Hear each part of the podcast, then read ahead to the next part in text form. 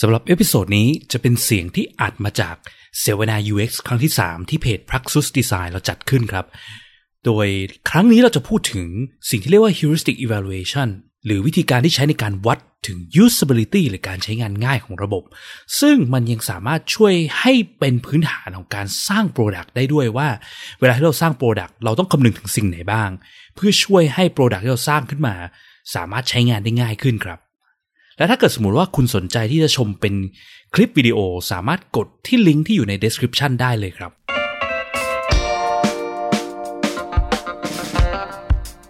ยินดีต้อนรับเข้าสู่ผักสดพอดแคสต์ รายการที่จะพูดถึงการพัฒนาโปรดักต์ให้ดีที่สุดสำหรับลูกค้าของคุณ เพื่อธุรกิจที่ยั่งยืนกว่าด้วยกระบวนการ user experience design และ research กับผมพิษพิจารณาลัตนาที่คุณ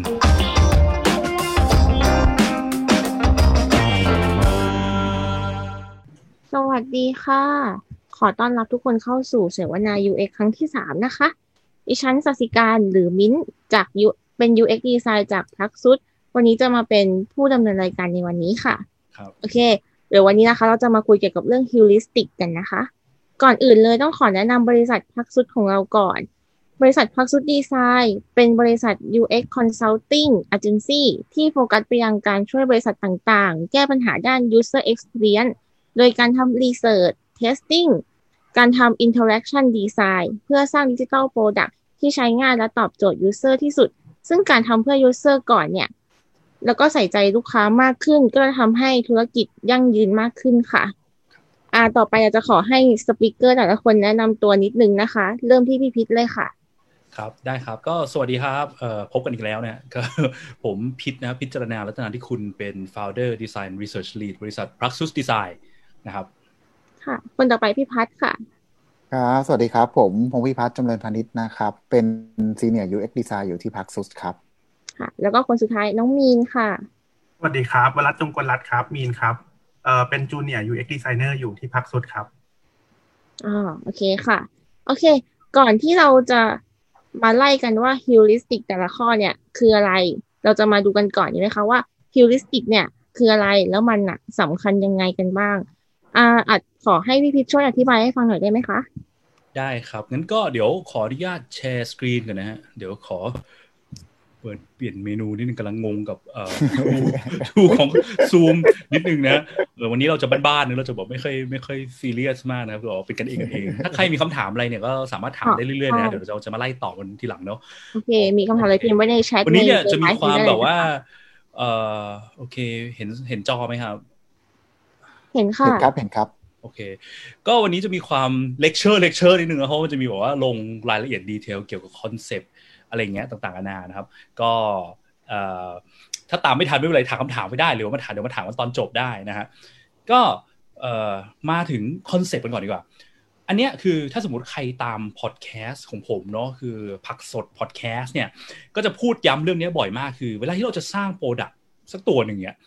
ที่มันมีประสบการณ์การใช้งานที่มันดีเนี่ย มันมีหลายอย่างเนอะที่มันก่อให้เกิดประสบการณ์ใช่ไหมเช่นแบบอ่าเราต้องทำเอ่อ marketing ให้ดีหน้าตา UI ต้องสวยงามอะไรต่างๆนานาอย่างเงี้ยแต่ว่าสิ่งหนึ่งที่มันสำคัญที่มันเป็น basic รากฐานของ product ที่มันต้องมีก่อนอย่างอื่นเลยก็คือ 2 อย่างคือ useful กับ usable เนาะ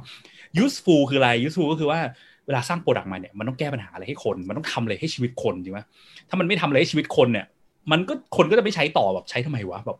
product นี้มันใช้แล้วมีอะไรดีวะอะไรเงี้ยนะครับอืม usable คืออย่างที่สองคือเมื่อ Product มันแก้ปัญหาให้คนและมันมีประโยชน์อะไรบางอย่างแล้ว คนจะสามารถใช้งานมันได้ได้ตลอดรอดฝั่งหรือเปล่าใช่ไหมเวลาที่คนเรามาใช้งาน Product เนี่ยมันก็จะมีแบบ Product ชิ้นเนี้ยจะทำให้เขาเปลี่ยนสถานะจากที่เขาทำอะไรบางอย่างไม่ได้กลายเป็นทำได้ใช่ปะ พอเขาทำอะไรบางอย่างไม่ได้เขาเลยเรียกว่าเขามีปัญหาไงแต่พอเวลาที่เขาทำอะไรได้ก็เพราะ Product มันไปแก้ปัญหานั้นมันเป็นไปเคลียร์ roadblock ให้เขาเขาเลยไปทำบางอย่างได้ใช่ไหมเช่นสมมติว่าอะนึกถึง product แบบบ้านๆนะมีค้อนอันหนึ่งเนี้ยเราแบบว่าอยากจะทำอะไรเราอยากจะแขวนรูปใช่ป่ะแล้วเราก็มีตะปูหนึ่งตัวเงี้ยเราไม่มีค้อน เราจะแขวนรูปไม่ได้ เราต้องการใช้ตะปูในการแขวนใช่ไหมเราแขวนไม่ได้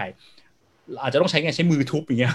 ทุบมันก็อาจจะทำให้ทุบตะปูได้ระดับหนึ่งแต่มือเราก็จะบาดเจ็บแทนใช่ไหมแล้วเกิดปัญหาอืมแต่อะไรเงี้ยดังนั้นค่ะเราจะหาอะไรดีอะสุดท้ายต้องไปหาของแข็งๆใช่ไหมค้อนเนี่ย มันเป็นทูที่มันช่วยให้เราสามารถแขวนเอาตะปูเข้าไปอยู่ในกำแพงได้ เพื่อที่เราจะได้แขวนรูปได้อะไรเงี้ยนะครับ ซึ่ง เอ่อการเอาตะปูไปอยู่ในกำแพงเพื่อแขวนรูปเนี่ยมันก็ถือเป็นเป็นนิดของคนเนาะเป็นเป็นสิ่งที่ประโยชน์ที่คนต้องการนะเนาะดังนั้นสังเกตเห็นว่าค้อนมี useful กับ usable ใช่ไหมแล้วไอ้ usable ของค้อนคืออะไรคือคนจะรู้ไหมเมื่อเอาค้อนใช้ค้อนเนี่ยใช้ไง มันก็ง่ายๆเนอะก็หยิบหยิบด้ามมันแล้วก็ฟาดฟาดฟาดใช่ไหมมันก็ตะปูมันก็จะเข้าไปในกำแพงเนี้ยแต่พอเราพูดถึง digital product รู้ไหมว่าใช้งานแอปธนาคารเจ้าเนี้ยใช้ยังไง รู้ไหมว่าจะสมัครอะไรเดี๋ยวลงทะเบียนเรื่องนั้นเรื่องนี้ทำยังไง มันเริ่มยากใช่ป่ะ คือ digital product เนี่ยมันทำได้เยอะ พอมันทำได้เยอะปุ๊บมันก็เลยมีความยากเกิดขึ้น คือสมัยก่อนถ้าเราพูดถึงแบบพวก product แบบ physical เนาะแบบค้อนเงี้ยคีมเงี้ยใช้งานได้ไหมเนี่ยเรื่อง use usable เนี่ยมันไม่ยากมันแบบเพราะว่ามันไม่ได้ซับซ้อนไงแต่พอเรามาเข้าโลกแห่งดิจิตอลเนี่ยความซับซ้อนของ product มันเยอะขึ้นเรื่อยๆ ดังนั้นส่วนของการใช้งานได้ไม่ได้เนี่ยมันเลยสำคัญมากขึ้นเรื่อยๆเรื่อยๆเรื่อยๆเนาะทีเนี้ยวันนี้เราก็จะมาโฟกัส เราจะไม่โฟกัสเรื่อง useful เท่าไหร่จะมาโฟกัสเรื่อง usable กันนะครับ คือไอ้คาว่า heuristic ที่จะพูดถึงวันนี้มันคือสิ่งที่เรียกว่าเป็นรากฐานก็ใช้ก็พอได้นะครับของสิ่งที่เรียกว่า usability นะ usable กับ usability นี่คือคำเดียวกันนะครับตอนแรกผมเปลี่ยนเป็นแค่ useful usable เพราะมันแบบมันจำง่ายดีมันสั้น ๆ แต่จริงๆคำ usable มันเป็น adjective อะไรเงี้ย usability เป็นทำนามชื่อเต็มๆของมันคือ ความใช้งานง่ายใช่ไหมคือ product แต่ละตัวเนี่ยมันจะมี usability ที่แตกต่างกัน เช่น product ที่แบบเราเข้าไปแล้วโหพริ้วเลยอะ Apple iPhone เงี้ยใช้งานง่ายไม่ต้องอ่านคู่มืออะไรเลยอย่างเงี้ยแปลว่า usability ดี แต่บางโปรดักต์ผมเข้ามาถึงอะไรวะเนี่ยต้องอ่านคู่มือเป็นหัวแบบถึงถึงผมขาดเลยอะไรเงี้ยเลิกทิ้งโยนทิ้งเนี่ยแปลว่า usability ไม่ดี เพราะเราไม่สามารถที่จะเรียนรู้มันใช้งานมันได้ยังไงบ้างนะครับ ซึ่ง usability นี่สำคัญเนอะคือหลาย ๆ ครั้งเนี่ยมักจะได้ยินคนแบบบางคนบอกว่าเฮ้ย usability ช่างมันเถอะแบบทำให้ใช้งานง่ายไม่เห็นยากเลยทำให้ใช้งานง่ายไม่เห็นยากเพราะว่าอะไรเพราะว่าจริง ๆ แล้วคือการที่วัดว่าของใช้งานง่ายไม่ง่ายเนี่ยมันก็ต้องแบบเป็นการวัดจาก user ข้างนอกเนาะคือถ้าสมมติเราวัดด้วยตัวเราเองบางทีมันก็ขี้โกงนิดนึงอะเหมือนบอกว่าออกข้อสอบอินทานด้วยตัวเราเองอะแล้วเราบอกว่าข้อสอบนี้ง่ายแต่พวกผมเป็นคนออกเอง อะไรเงี้ยเนาะมันก็แบบมันก็มันมันไม่ใช่อะคือถ้าจะวัดว่าใช้งานง่ายไม่ง่ายมันต้องวัดที่ตัวคนใช้อย่างนี้ว่า ซึ่งคนใช้เขาก็จะไม่รู้จัก product ดีเท่าคนออกแบบอะไรเงี้ยอย่างเท่าพวกเราอะไรเงี้ยเนาะทีเนี้ยโอเค พอเราพูดถึงคำว่า usability ใช่ไหมคือคาว่า usability เนี่ยมันเป็นศาสตร์ที่แบบคือสมัยผมเคยเรียนผมเรียนที่อเมริกาแล้วด้านนี้ human computer interaction เนี่ยมันก็จะมีศาสตร์ด้าน usability เนี่ยที่ที่คนที่เขาเรียกว่าเป็น บิดาแห่งด้าน usability เนี่ย คือคุณเจคอบนิวสันเนี่ยซึ่งเขามีหนังสือเล่มนี้ชื่อ usability engineering เขาจะพูดถึงเนี่ย heuristic ที่วันนี้เราจะพูดถึงเนาะ heuristic evaluation นะครับ มันมีเป็นเป็นกฎ 10 ข้อเนาะคือตามทฤษฎีแล้วไอ้ heuristic กฎ 10 ข้อเนี่ย มันเอาไว้ใช้สำหรับการวิเคราะห์ว่าระบบระบบหนึ่ง usability ดีหรือไม่ดี คือเราเอาเอ่อกฎสิบข้อเนี่ยมาเทียบกับระบบเนี้ยเฮ้ยระบบเนี้ยมันใช้ยากเพราะจุดเนี้ยเอ๊ะมันใช้ยากเพราะว่ามันไปผิดกฎข้อไหนว่าอะไรเงี้ยมันใช้ในการที่ใช้ ทีมนักวิเคราะห์เนี่ยเข้าไปวิเคราะห์ว่าระบบ usability ดีหรือไม่ดี แต่ไปมาจริง ๆ แล้วมันทำหน้าที่ได้มากกว่านั้นด้วยนะคือ ในฐานะที่แบบก็ทำดีไซน์มานานพอสมควรนะคนในทีมก็แบบว่าสอนเรื่อง heuristic คนในทีมกัน แล้วพอเรียนรู้ไปปุ๊บมันก็พบว่าจริง ๆ แล้วมันช่วยคนที่ทำดีไซน์เหมือนกันนะคือถ้าคนที่ทำดีไซน์เข้าใจหลักการพวกนี้สิบข้อนี้มันก็ช่วยคุณสร้าง product โดยที่มันใช้งานได้ง่ายขึ้นด้วย นะครับทีนี้อยากจะจุดหนึ่งที่อยากจะบอกก็คือว่าคือ usability มันสำคัญเพราะว่าถ้าคนเข้ามาใช้ product เราไม่ได้เนี่ยสิ่งที่มันเกิดขึ้นมันจะกระทบธุรกิจเยอะ เช่นอะคือถ้าอย่าสมัยก่อนเราชอบคิดว่าเวลาออกแบบเว็บไซต์ใช่ป่ะเราเขียนเทคเข้าไปเยอะๆอะเขียนไปเดี๋ยวคนก็อ่านทุกคำแหละแต่จริงๆแล้ว behavior คนคนไม่ได้อ่านทุกคำใช่ป่ะจะเกิดอะไรขึ้นถ้าเราเขียนเทคเต็มหมดแล้วคนเข้ามาเห็นว่าอะไรวะเนี่ยแล้วคนกดออกมาเลย 80%ที่เข้ามาไม่อ่านเทคเลยเพราะมันเยอะเกินไป มันก็ทำให้เราเสียยอดขายได้เยอะเลยเนาะคือแบบแทนที่ลูกค้าเขาอุตส่าห์สนใจเข้ามาในเว็บคุณแล้วว่าจะมาดู product คุณน่ะ แต่เขาอ่านไม่รู้เรื่องเขาหาข้อมูลที่เขาต้องการไม่ได้อย่างเงี้ยเขาก็หนีไปหมดใช่ไหมเราก็เสียเสีย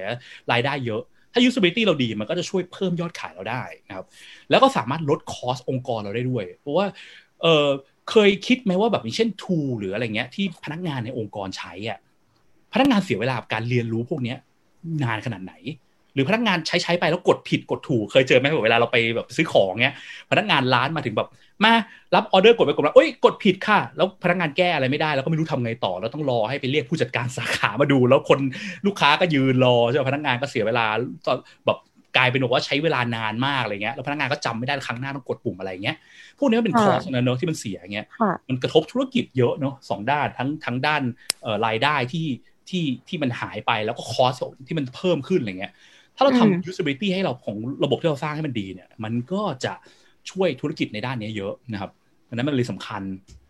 ทีเนี้ยจุดหนึ่งก็คืออยากจะบอกว่า คือเวลาที่เราสร้างทำดีไซน์เนี่ย มันมักจะมีความงงนะคือแบบบางทีว่าเฮ้ยทำดีไซน์ให้คนเนี่ย ดีไซน์ที่ดีเนี่ยมันวัดจากไหนวะอ๋อ ก็ที่คนชอบไง เอาให้ยูเซอร์ดู นี่ไง ชอบแบบไหนใช่ป่ะ แล้วก็เลือกเลย เอาแบบนี้แบบ A แบบ B อะไรเงี้ยแต่จริงๆ มันไม่ใช่แค่นั้นเนาะ คือไอ้ความชอบเนี่ย สังเกตอย่างนึงคือความ usability หรือการที่แบบใช้งานได้ไม่ได้เนี่ยไม่ได้วัดที่ความชอบนะ หลักๆ เนี่ยมันวัดที่ศักยภาพของมนุษย์เรา คือถ้าลองสังเกตดูดีๆคือคนเราเนี่ยจะมีความเหมือนกันอย่างหนึ่งตรงที่ว่าเราจะมีศักยภาพประสิทธิภาพในการทำอะไรต่างๆนานาที่จำกัด เช่นเลย เช่นพวกแบบสายตาเราเงี้ยเวลาเรามองอะไรบนเราจะมองได้ทีละอย่างใช่ไหมเราจะมองห้าอย่างพร้อมกันไม่ได้ เช่นสมมติเข้ามาในเว็บเนี้ยมันขึ้นมา banner ขึ้นมาห้าอันพร้อมกันต้องมองอันไหนก่อนวะ มองไม่ทันอยู่ๆ banner หายอีกเงี้ยคนก็กดไม่ทันใช่ไหมเรื่องการมองการที่สายตาต้องใช้เวลาในการเคลื่อน มันก็เป็นข้อจำกัดของมนุษย์เราเนาะเรื่องความจำคือคนเราจำอะไรมากไม่ค่อยได้ใช่ไหมเช่นสมมติว่าถามมิ้นท์ครับจำได้ไหมครับว่าเมื่อสองวันที่แล้วตอนเที่ยงกินอะไรสองวันที่แล้วตอนเที่ยงเหรอคะตอนนั้นตื่นหรือยังอะคิดก่อนนะเออเออคือแบบมันคำถามง่ายๆเนอะคือกินแล้วก็กินทุกวันแต่ถามอย่างเงี้ย กลายเป็นมันยากมากนะในการที่ไปนั่งคิดว่ามันกินอะไรวะคนเพราะคนเราอะ ความจำในการและการดึงข้อมูลจากความทรงจำออกมามันห่วยมากอืมดังนั้นการดีไซน์ให้ usability ดีแล้วก็ต้องคิดถึงเรื่องความจำของคนด้วยใช่ปะ เรื่องใช่ output ก็เหมือนกัน output ของตัวคนเราคืออะไรคือการควบคุมกล้ามเนื้อนะในการกดปุ่มนั้นปุ่มนี้อย่างเงี้ยถ้าสมมติปุ่มแบบเล็กเล็กบอกว่ากดกดผิดกดถูกกดไปโดนปุ่มข้างๆแทนอ้าข้อมูลหายหมดอย่างเงี้ยมันก็เป็นปัญหาได้ใช่ปะนี่คือทุกคนก็เหมือนกันนิ้วก็ใหญ่เหมือนกันบางคนอาจจะใหญ่กว่าอะไรเงี้ยนะแต่ว่ามันก็จะมีความเรื่องการควบคุมกล้ามเนื้อแบบ ให้บิดมือแบบโหบิดสามปุ่มกดพร้อมกันอย่างนี้มันก็ไม่ไหวใช่ไหมมันก็ใช้ยากอะไรเงี้ยแล้วก็มีเรื่องนี้เหมือนกันคือคนเรามันก็จะมีความต้องการบางอย่างเช่น สมมติกดเข้าไปในสิ่งที่ผิดเงี้ยอยากจะกดออก กดออกได้ไหม ถ้าเราไปบังคับไม่ให้เขากดออกมันก็จะกลายเป็นปัญหาคนก็จะเริ่มลำคาแล้วทำไมถึงทำไม่ได้ทำไมถึงออกไม่ได้อะไรเงี้ยเนาะแล้วก็เรื่อง error คือก็คือสิ่งสิ่งสำคัญอย่างนึงคือ คนเรามันจะทำผิดผิดถูกถูกบ่อยเนาะแบบว่ากดนั่นผิดกดนี่ผิดเนี้ยการดีไซน์ usability ดีต้องคิดถึง error ตลอดเวลาว่า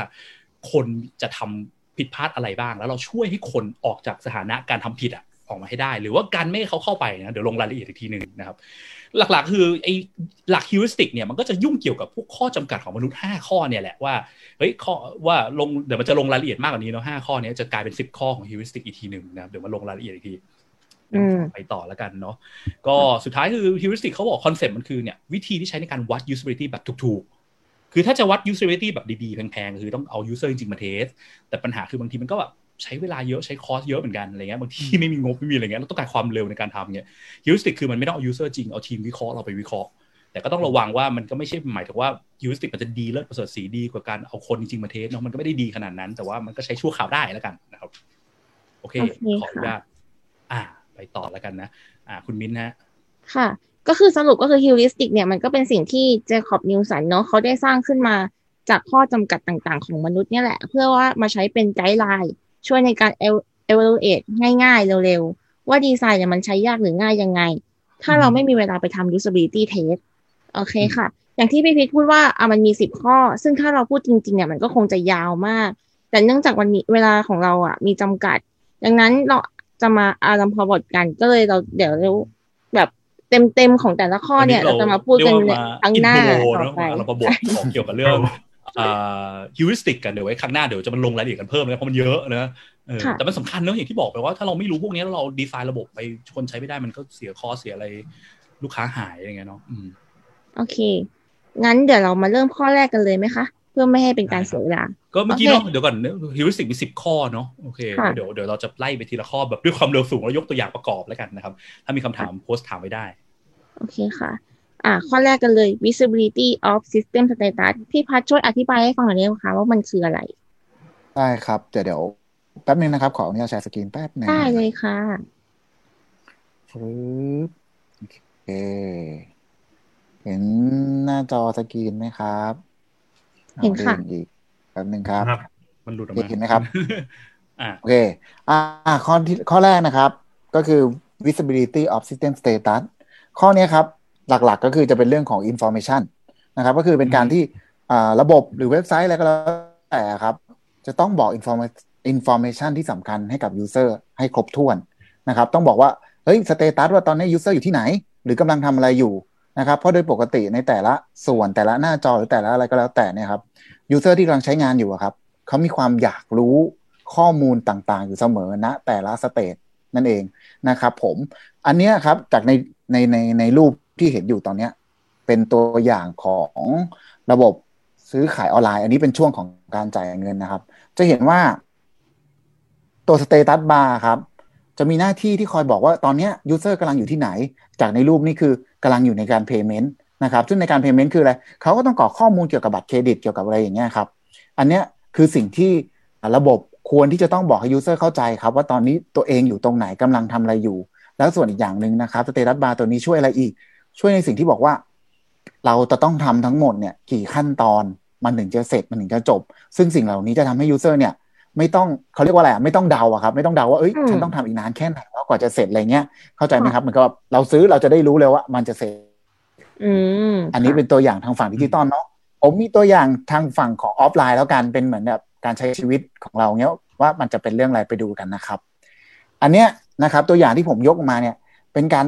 ไปรอคิวครับ คือโดยแต่ก่อนหน้าเนี้ผมชอบไปจ่ายเงิน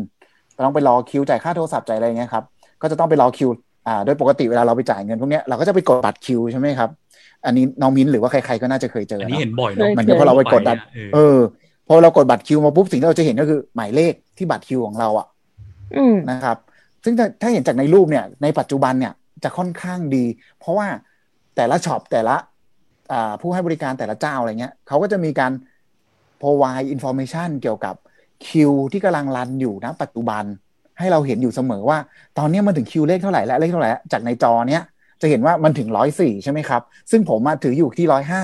ซึ่งผมก็จะรู้แล้วว่าเฮ้ย ผมรอแค่คิวเดียว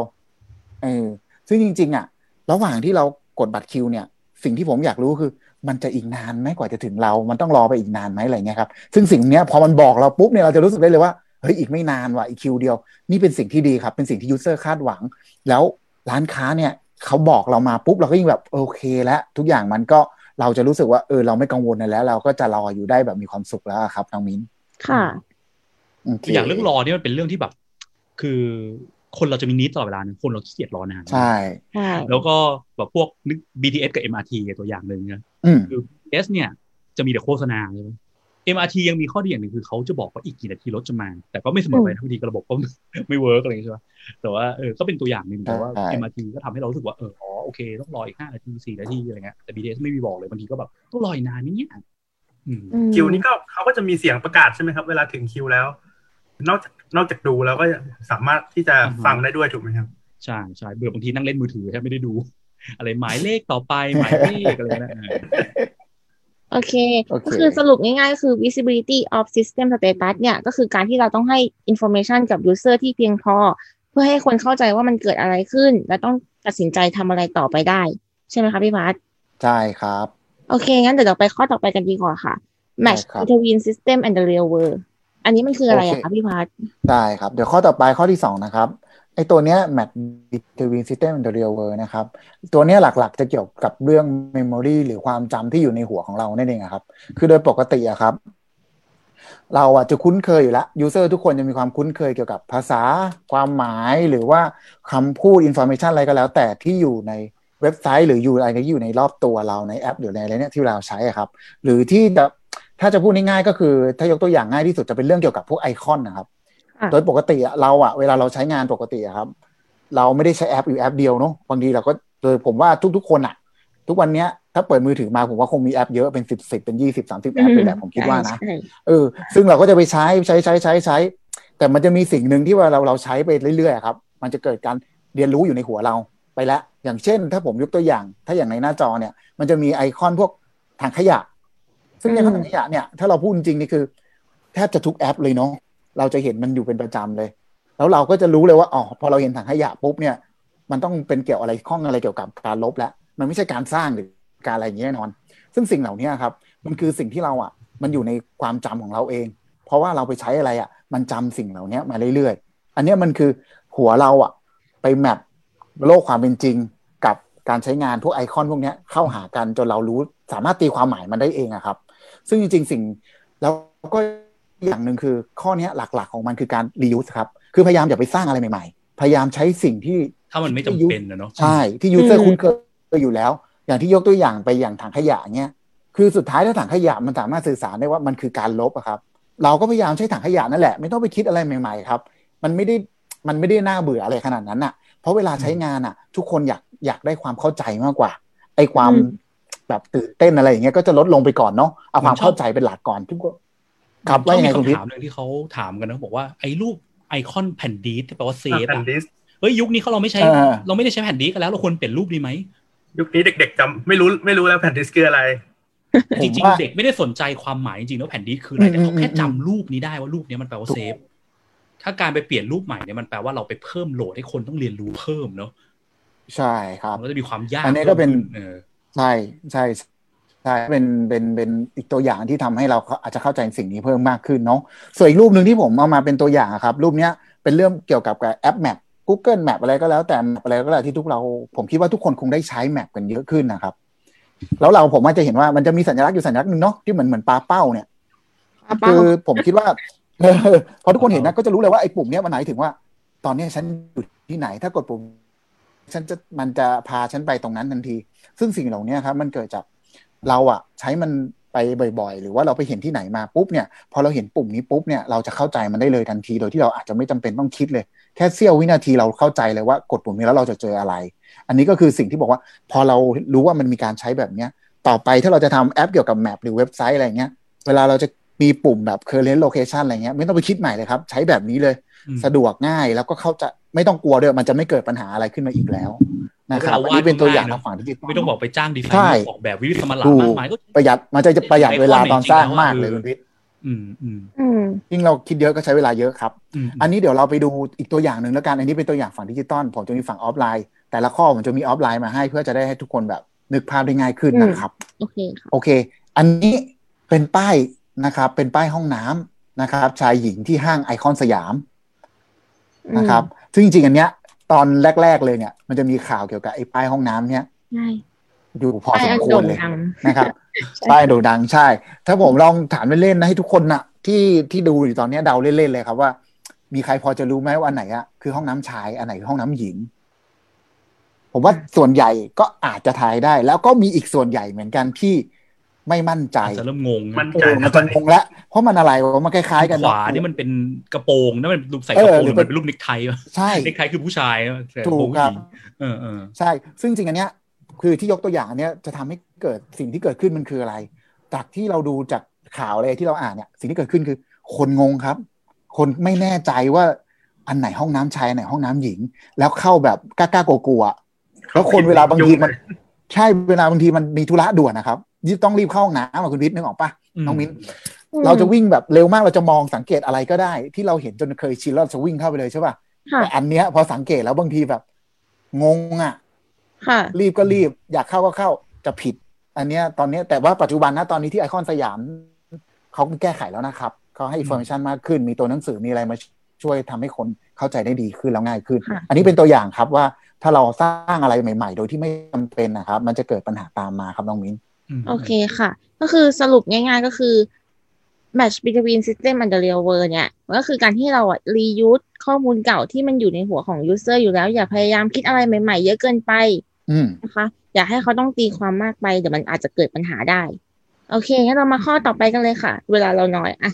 เป็นครับผมข้อต่อไป user control and freedom ค่ะพี่พัทครับผม ข้อนี้ข้อที่สามนะครับ user control freedom ข้อนี้หลักๆ จะเป็นเรื่องของ ความต้องการของ user อะครับหรือว่า needs ของ user นั่นเองนะครับก็คือโดยปกติครับในแต่ละระบบแล้วแต่อะไรก็แล้วแต่ user มีโอกาสที่จะเข้าไปที่อ่าเขาเรียกว่าอะไรอะโฟแปลกๆ ก็คือขั้นตอนการใช้งานบางอย่างที่ user อร์อาจจะเผลอกดเข้าไปโดยที่ไม่ได้ตั้งใจนะครับ อย่างเช่นอ่าในรูปอย่างเงี้ยเข้าไปในแบบสมัครใช้บริการเลยอะไรก็แล้วแต่โดยที่แบบอาจจะกดเผลอกดเข้าไปเลยแล้วก็แล้วแต่ ซึ่งสิ่งซึ่ง สิ่งเหล่านี้อาจจะไม่ใช่ความต้องการของยูเซอร์ตั้งแต่ต้น เพียงแต่เข้าใจผิดแล้วกดเข้าไปนะครับอืมซึ่งโดยปกติระบบที่ดี ควรจะมีทางออกเหมือนทางออกฉุกเฉินแล้วกันให้ยูเซอร์ได้ออกอย่างเช่นเขาสามารถ cancel เพื่อจะออกจากตรงนั้นแล้วกลับไปยังโฟหรือว่าความต้องการที่เขาต้องการทำอย่างอื่นนะครับผมหรือมีอันดูมีดูอะไรพวกเนี้ย มันจำเป็นต้องมีครับ อย่าบังคับว่าเข้าไปแล้วต้องบังคับให้เขาทำตั้งแต่ต้นจบเพราะบางทีอะ มันไม่ใช่ความต้องการของเขาแต่เราไปบังคับเขาซึ่งสิ่งเนี้ยเราต้องให้ความสำคัญนะครับ ไม่ใช่ว่าเราบังคับแล้วเอ้ยดีแล้วบังคับมันจะได้ทำจะได้สมัครจะได้อะไรอย่างเงี้ย อันเนี้ยจริง ๆ แล้วไม่ถูกต้องควรจะมีทางออกให้เขาได้ออกเมื่อเวลาที่เขาต้องการจะออกจากนั้นนะครับ ซึ่งถ้าดูจากตัวอย่างในรูปนะครับ ก็จะมีระบบอย่างเช่น ระบบด้านซ้ายมือก่อนล้วกันนะครับ ผม ซึ่งระบบเนี้ยนะครับก็คือมันจะเป็นเหมือนกับแบบก็แค่พวกซิปไฟล์อะไรก็แล้วแต่พวกนี้นะครับเป็น e-zip นะครับซึ่งจริงๆอะพอเราเข้าไปแล้วบางครั้งอะครับเราอาจจะรู้สึกว่า เฮ้ยยังไม่ทำตอนนี้ดีกว่า เดี๋ยวค่อยมาทำมันก็ควรจะทำได้ ซึ่งจะเห็นว่าระบบก็จะมีปุ่ม cancel นะครับ ซึ่งเราสามารถกด cancel แล้วออกจากตรงนั้นได้เลยทันที ไม่ได้บังคับว่าพอกดเข้ามาแล้ว ฉันต้องทำให้มันเสร็จนะครับ หรือว่าฝั่งขวามือเนี่ยก็คือเป็นการสมัครใช้บริการนะครับผม ซึ่งพอมาอ่านข้อตกลงเรื่องเงื่อนไขเราอาจจะแบบเอ้ยงงๆว่ะข้อตกลงอันนี้ยังไม่มั่นใจ ฉันยังไม่สมัครได้ไหมซึ่งมันก็จะมีปุ่มยกเลิกสีดำๆเห็นไหมครับ เราก็อ่าสามารถกดออกไปได้นะครับ ซึ่ง ถ้าไม่มีสิ่งที่เกิดขึ้นคืออะไรยูเซอร์ก็อาจจะกลัวว่า เอ้ย เราต้องสมัครแล้วเหรอฉันยังไม่อยากสมัครตอนนี้แล้วฉันออกไม่ได้เลยเหรออะไรเงี้ย อาจจะทำให้เขาเลิกใช้ไปเลยก็ได้นะครับน้องมิ้น ออกจากตรงนะครันี้บไม่ได้เดี๋ยวผมก็ขอออกจากแอปไปเลยค่ะ ใช่ ถ้าออกจากตรงนี้ไม่ได้ก็ออกจากแอปครับ ก็ไม่ใช้ดีกว่า นะครับ อันนี้แอบนึกถึงอย่างหนึ่งนะ ได้ครับ ดีไซน์ในโมบายอะสังเกตอย่างหนึ่งคือพวกเกมพวกอะไรใน mobile อะมันจะมีจุดหนึ่งคือมันต้องให้คน pause ตลอดเวลาอืมอืมเกมนะอืมเพราะว่าอะไรเพราะว่าเวลาที่คนใช้ mobile เล่นเกมเนี่ย มักจะไม่ได้อยู่แบบนั่งอยู่เฉยๆไงมันไม่ได้เหมือนแบบเล่นเล่นเกม PlayStation ที่บ้านใช่ไหมคือแบบว่าเขาจะต้องไปอยู่ context นอกเช่นอยู่บน BTS บูอย่างเงี้ยแล้วมันอาจจะมีเกิดอะไรขึ้นเช่นเขาถึงสถานีเขาต้องการเดินนั่นเดินนี่เกิดอะไรขึ้นอะไรเงี้ยดังนั้นการ pause ให้อนุญาตให้เกม pause ตลอด ว่าไม่ใช่ว่าบังคับว่าห้าม pause ถ้าจะ pause คือออกจากเกมไปเลยอะไรเงี้ยมันก็เป็นสิ่งสำคัญเนาะ user ต้องมี control ได้ต้องสามารถทำสิ่งที่เขาต้องการในระหว่างที่เขาใช้งานได้ครับอืมโอเคครับ อันเดี๋ยวผมขอยกตัวอย่างแบบออฟไลน์แบบเร็วๆแล้วกัน อันนี้จากในรูปอะครับ ก็เป็นเหมือนกับแบบไปเข้าคิว ไปหาหมอที่คลินิกที่โรงพยาบาลใหญ่ก็คือผมเคยมีประสบการณ์แบบนี้นั่นแหละนะครับ ก็คือไปไปโรงพยาบาลแล้วคนมันเยอะมาก แล้วถึงเวลาปุ๊บผมก็ไปต่อคิวเขาอะไปเข้าแถวไปต่อว่าเออแถวเนี้ยมาลงชื่อมาอะไรอย่างเงี้ยครับ ก็ต่อคิว ทีนี้จังหวะที่กำลังต่อคิวอยู่ครับ พอดีปวดเข้าห้องน้ำอยากไปเข้าห้องน้ำพอดี ทีนี้พอต่อคิวไปแล้วอะผมก็กลัวว่า เอ้ย ผมจะออกไปได้ไหมอะถ้าออกไปแล้วคิวที่ผมต่อ มันต้องยังไงผมต้องกลับมาเริ่มใหม่ยังไงเนี้ย มันจะมีความอะแบบกังวลอะว่าแบบเอ้ยจะไปได้ไหมหรือไปไม่ได้อะไรประมาณอย่างเงี้ยครับน้องมิ้นอะเคยเจออะไรแบบนี้ไหมปัญหาคลาสสิกครับผมเลยนะอันเนี้ยมันใช่ซึ่งอันเนี้ยมันก็จะเลยเหมือนกับว่ามันเหมือนกับว่าพอพอพอถึงเวลาครับพอยูเซอร์ต้องการจะทำอะไรอะครับ แล้วมันไม่สามารถทำได้อะครับ มันจะเกิดปัญหานะครับค่ะยูเซอร์จะกังวลนะครับ ว่าสิ่งที่เขากำลังจะทำเนี่ยมันมีผลอะไรไหม หรือมันต้องเริ่มหรือมันต้องไปยังไงต่ออย่างเงี้ยนะครับน้องมิ้น ก็ประมาณนี้นะครับสำหรับข้อนี้ครับมิ้น โอเคค่ะแป๊บหนึ่งนะคะ ได้ครับ อันนี้ถ้าสมมติอ่าคนที่ดูเราอยู่หรืออะไรเงี้ยถ้าสมมติเกิดผมพูดเร็วไป หรือว่าตรงไหนไม่เข้าใจพิมพ์ถามทิ้งไว้ได้นะครับ เดี๋ยวตอนท้ายเดี๋ยวเรามาช่วยกันตอบอีกทีหนึ่งนะครับผม โอเค ก็ช่วยสรุปสรุปก็คือข้อนี้แล้วกันอ่า อ่ามินสรุปแล้วกันอ่าโอเคโอเคค่ะสรุปก็คือ consistency and standard เนี่ย ก็คือในระบบเดียวกันเราก็ไม่ควรจะ vary สิ่งต่างๆ มากเกินไป เพื่อลดภาระภาระให้ user ที่ต้องมานั่งเดี๋ยวจำเดี๋ยวข้อนี้ user control ซึ่ง freedom คนตัวนี้เราโทษทีค่ะมินครับผิดข้อฮะเดี๋ยวพี่สรุปให้แล้วกันฮะโอเคก็โอเค user control freedom เนาะเวลาที่คนทำอะไรเขาจะมีแบบว่า main goal หลักที่เขาอยากจะทำใช่ไหมเช่นแบบครับผมมาหาหมออย่างเงี้ยอะมาหาหมอโกหลักคือต้องรอเชื่อเจอหมอใช่ไหมแต่โกย่อยเช่นอะไร อาจจะใช่ต้องการอยากไป เข้าห้องน้ำหรือว่าอืมยังไม่อยากเออต้องนั่งรอเวลานี้หรือว่าอยากจะแบบหิวน้ำจะไปหาน้ำกินอย่างเงี้ยแต่ถ้าเกิดเขาออกมาปุ๊บเราบังคับเขาไหมถ้าออกปุ๊บคือเขาเละหมดหายหมดต้องเริ่มใหม่จากศูนย์อะไรอย่างนี้หรือเปล่า หรือเราอนุญาตให้เขามีการแบบอะจองคิวไว้ก่อนแล้วเดี๋ยวค่อยกลับมาได้อะไรอย่างเงี้ยนะครับอืมอืมโอเคโอเคค่ะงั้นเดี๋ยวเราไปข้อสี่จริง ๆ กันดีกว่า ข้อสี่ก็คือ consistency and standard มันคืออะไรนะคะพี่พาร์ทโอเค ข้อสี่นะครับ consistency and standard เมื่อกี้น้องมิ้นแอบเฉลยไปนิดนึงแล้วเนาะ อันเนี้ยอันเนี้ยหลักๆเป็นเรื่องของเกี่ยวกับเรื่องความจำเหมือนกัน มันจะคล้ายๆกับข้อสองแต่ข้อสองอะมันเป็นอ่าเป็นเป็น memory ที่เกี่ยวกับโลกแห่งความเป็นจริงเนาะเราไปใช้อะไรเราเห็นอะไร แล้วเรียนรู้มันไปเรื่อยๆ มันจะอยู่ในหัวเราไปเรื่อยๆมาตลอดแหละแต่อันเนี้ยครับจะพูดถึงระบบระบบหนึ่งแล้วกันนะครับน้องมิ้น มันคือค่ะระบบระบบหนึ่งเนี่ย ถ้าข้อมูล ไอคอนสีหรืออะไรก็แล้วแต่ที่มันมีความหมายเหมือนกันนะครับ เราควรจะคี p ให้มัน consistency คือทำให้มันเหมือนเหมือนเดิมในระบบระบบหนึ่งไม่ควรจะบอกว่าเอ่อคำคำเนี้ยใช้อยู่ในหน้าที่หนึ่งพอหน้าที่สองไอความหมายไอตัวเดิมนี่แหละปูเดิมเราไปเปลี่ยนคำมัน อย่างตัวอย่างที่ผมให้เอามาให้ดูเนี่ยครับ อย่างเช่นพอเข้ามาหน้าแรกเนี่ยเราเห็นว่าเออมันมีเมนูที่เรียกว่าจัดการบัญชีเนาะเราก็เรียนรู้กับมันแล้วเพราะเราเพิ่งเข้ามาในระบบนี้นะ เราก็เรียนรู้ว่าอ๋อปุ่มนี้มันคือจัดการบัญชี เราเข้าใจแล้ว ถ้าเจอปุ่มเนี้ยเจอคำเนี้ยเราเข้าใจแล้วว่ามันต้องทำอะไรอืมทีนี้พอเปลี่ยนไปอีกหน้าหนึ่งมันกลายเป็นว่า เปลี่ยนคำเป็นบริหารบัญชีของคุณซะงั้น สิ่งที่เกิดขึ้นก็คืออะไร มันก็คือว่ามันใช่ปุ่มเมื่อตะกี้หรือเปล่า มันเกิดความสับสนแล้วน้องมิ้นแต่ทีเนี้ยพอเราก็ต้องมานั่งเรียนรู้กันใหม่ว่าไอ้คำเนี้ยมันใช่คำที่แล้วเปล่าต้องเดา กดเข้าไปอ้าวมันอันเดียวกันนี่หว่า ก็เริ่มสับสนแล้ว แล้วทำไมไม่ใช้คำเดิม ใช่ไหมครับค่ะทีนี้พอไปหน้าที่สามพอเริ่มรู้สองคำแล้วพอหน้าที่สามไปเจอคำใหม่อีกจัดการไอ้เขาอะทีนี้ยิ่งไปกันใหญ่แล้ว มันคืออะไรว่ามันคล้ายๆจัดการบัญชีหรือเปล่าแล้วมันบริหารบัญชี เห็นไหมครับว่า อะไรก็แล้วแต่ที่มันควรจะเหมือนกันแต่ระบบอะกลับทำให้มันไม่เหมือนกันนะครับ สิ่งที่อยู่ในหัว user มันจะเยอะมากเลยนะครับเขาจะกังวลต้องคิดนะครับ ต้องเดาต้องอะไรต้องกดลองเข้าไปก่อนว่ามันใช่หรือไม่ใช่เงี้ยมันจะรู้สึกเหนื่อยมากแล้วเริ่มไม่อยากใช้งานกับของเราแล้ว นะครับ อันนี้คือ consistency and standard นะครับผมเดี๋ยวผมพาไปดูตัวอย่างตัวอย่างหนึ่งแล้วกันเป็นออฟไลน์เป็นโลกออฟไลน์เหมือนกัน อันเนี้ยผมเชื่อว่าคนที่ขับรถ จะเห็นอยู่ประจำนะครับ ก็คือถ้ามองว่าเป็นระบบก็คือระบบของคนขับรถนี่แหละ เวลาเราขับรถอะไรเนี่ย เวลาเราเห็นป้ายเนี้ย ป้ายที่เป็นสีฟ้าฟ้าๆนะครับ มีรูปเครื่องบินอยู่ไกลๆเนี่ย เราอะจะพอเข้าใจแล้วรู้เลยทันทีว่ามันคือสนามทางบอกไปสนามบินสุวรรณภูมิ ช่ไหมค่ะครับ ซึ่งมันถ้าสมมติสำหรับคนเดินทางที่จำเป็นต้องไปสนามบินสุวรรณภูมิเนี่ยเขาก็จะสังเกตป้ายเนี้ยไปตลอดน้องมิ้นลองนึกดูนะ ถ้าเกิดว่าอยู่ดีๆเนี่ย เราขับตามป้ายสีฟ้าๆอยู่ดีๆ กลายเป็นสีเขียวหรือเป็นสีแดงขึ้นมาปุ๊บเนี่ย สิ่งที่เกิดขึ้นเริ่คืมองงละใช่คนขับรถเนี่ยอย่างพี่เนี่ย ถ้าสมมติแบบไปแปลกที่แปลกทางปุ๊บพอป้ายมันเปลี่ยนไปปุ๊บเนี่ยสิ่งที่เกิดขึ้นเลยกังวลว่าจะหลงหรือเปล่ามันตกลงมันใช่ไหมใช่ไอ้ทางที่เราเดินมาไหมอะไรประมาณอย่างเงี้ยครับ อันเนี้ยคือตัว อย่างให้แบบเห็นชัดๆสำหรับคนขับรถเลยนะว่าความ consistency and standard มันสำคัญขนาดไหนอะนะครับ น้องมิ้นค่ะโดยเฉพาะเวลาที่ขับรถเนี่ยเราไม่ได้มีเวลามันนั่งใช่ดูรายละเอียดป้ายเนอะเราดูแบบเร็วๆแวบๆแบบเราไม่ได้มานั่งอ่านทุกคำว่าสุวรรณภูมิหรืออะไรเงี้ยใช่เออใช่แต่เราดูมันแวบๆดูวิชใช่วลเร็วๆอย่างเงี้ยมันเสี้ยววินาทีอะคุณพิมัษนจะเกิดความกังวลแล้วเครียดแล้วมันจะแบบว่า attention มันจะมันจะเสียไปทันทีเวลาขับรถถูก usability เวลาขับรถนี่ก็สำคัญเหมือนกันอืมใช่ครับ ยิ่งสายซิ่งนี่นะคุณพิษไม่มีเลยอะเสี้ยววินาทีเองอะเออครับ โอเค สรุปก็คือ consistency standard เนี่ย ก็คือในระบบเดียวกันเราก็ไม่ควรจะ vary สิ่งต่างๆ มากเกินไป เพื่อลดภาระให้ user ที่ต้องมานั่งจำสิ่งที่มันต่างๆ กันเนาะทั้งที่จริงๆแล้วอะมันเป็นสิ่งเดียวกัน เช่นพวกคำต่างๆ หรือว่าไอคอนต่างๆอ่าโอเค แล้วเรามาข้อห้ากันดีกว่าค่ะ error prevention โอเค แป๊บนึงนะครับ เดี๋ยวผมเปิดให้ โอเค ตัว error prevention แอร์เดี๋ยวข้อนี้ผมว่าอันเนี้ยน้องมิ้นน่าจะเจอบ่อย แล้วก็ค่ะแล้วก็น่าจะอธิบายได้ดีกว่าผมนะครับ น้องมิ้นลองอธิบายดูไหมครับผม พิธีกรอ๋อเป็นดีไซเนอร์เหมือนกันนะฮะช่วยอธิบายหน่อยฮะใช่ใช่ได้เลยค่ะ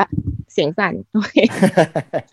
ก็คือ error prevention เนี่ยก็คือการที่เราอะจะกันสิ่งที่จะทำให้เกิด error ให้ได้มากที่สุด ถ้าเราคาดเดาได้ว่า user เนี่ยเขาจะทำอะไรผิดพลาด เราก็ควรจะรีบกันไม่ให้เกิด error นั้นนะคะ แล้วไอ ไอ error ในที่เนี้ยเราหมายถึง error ที่เกิดจากคนเนาะไม่ได้มาเออหมายถึง error ที่เกิดจากตัว user เอง ไม่ได้หมายถึง error ที่เกิดจากตัวระบบนะคะ อย่างในรูปเนี้ย เราจะเห็นไว้ว่ามันมีกล่องวันเช็คอินเนี่ยค่ะ ก็คือเราต้องต้องพิมพ์วันที่เอง ซึ่งมันเป็นปัญหาคลาสสิกอยู่เหมือนกันว่าวันที่เนี่ย เราสามารถพิมพ์ได้หลายแบบมากเลย ไม่ว่าจะเป็น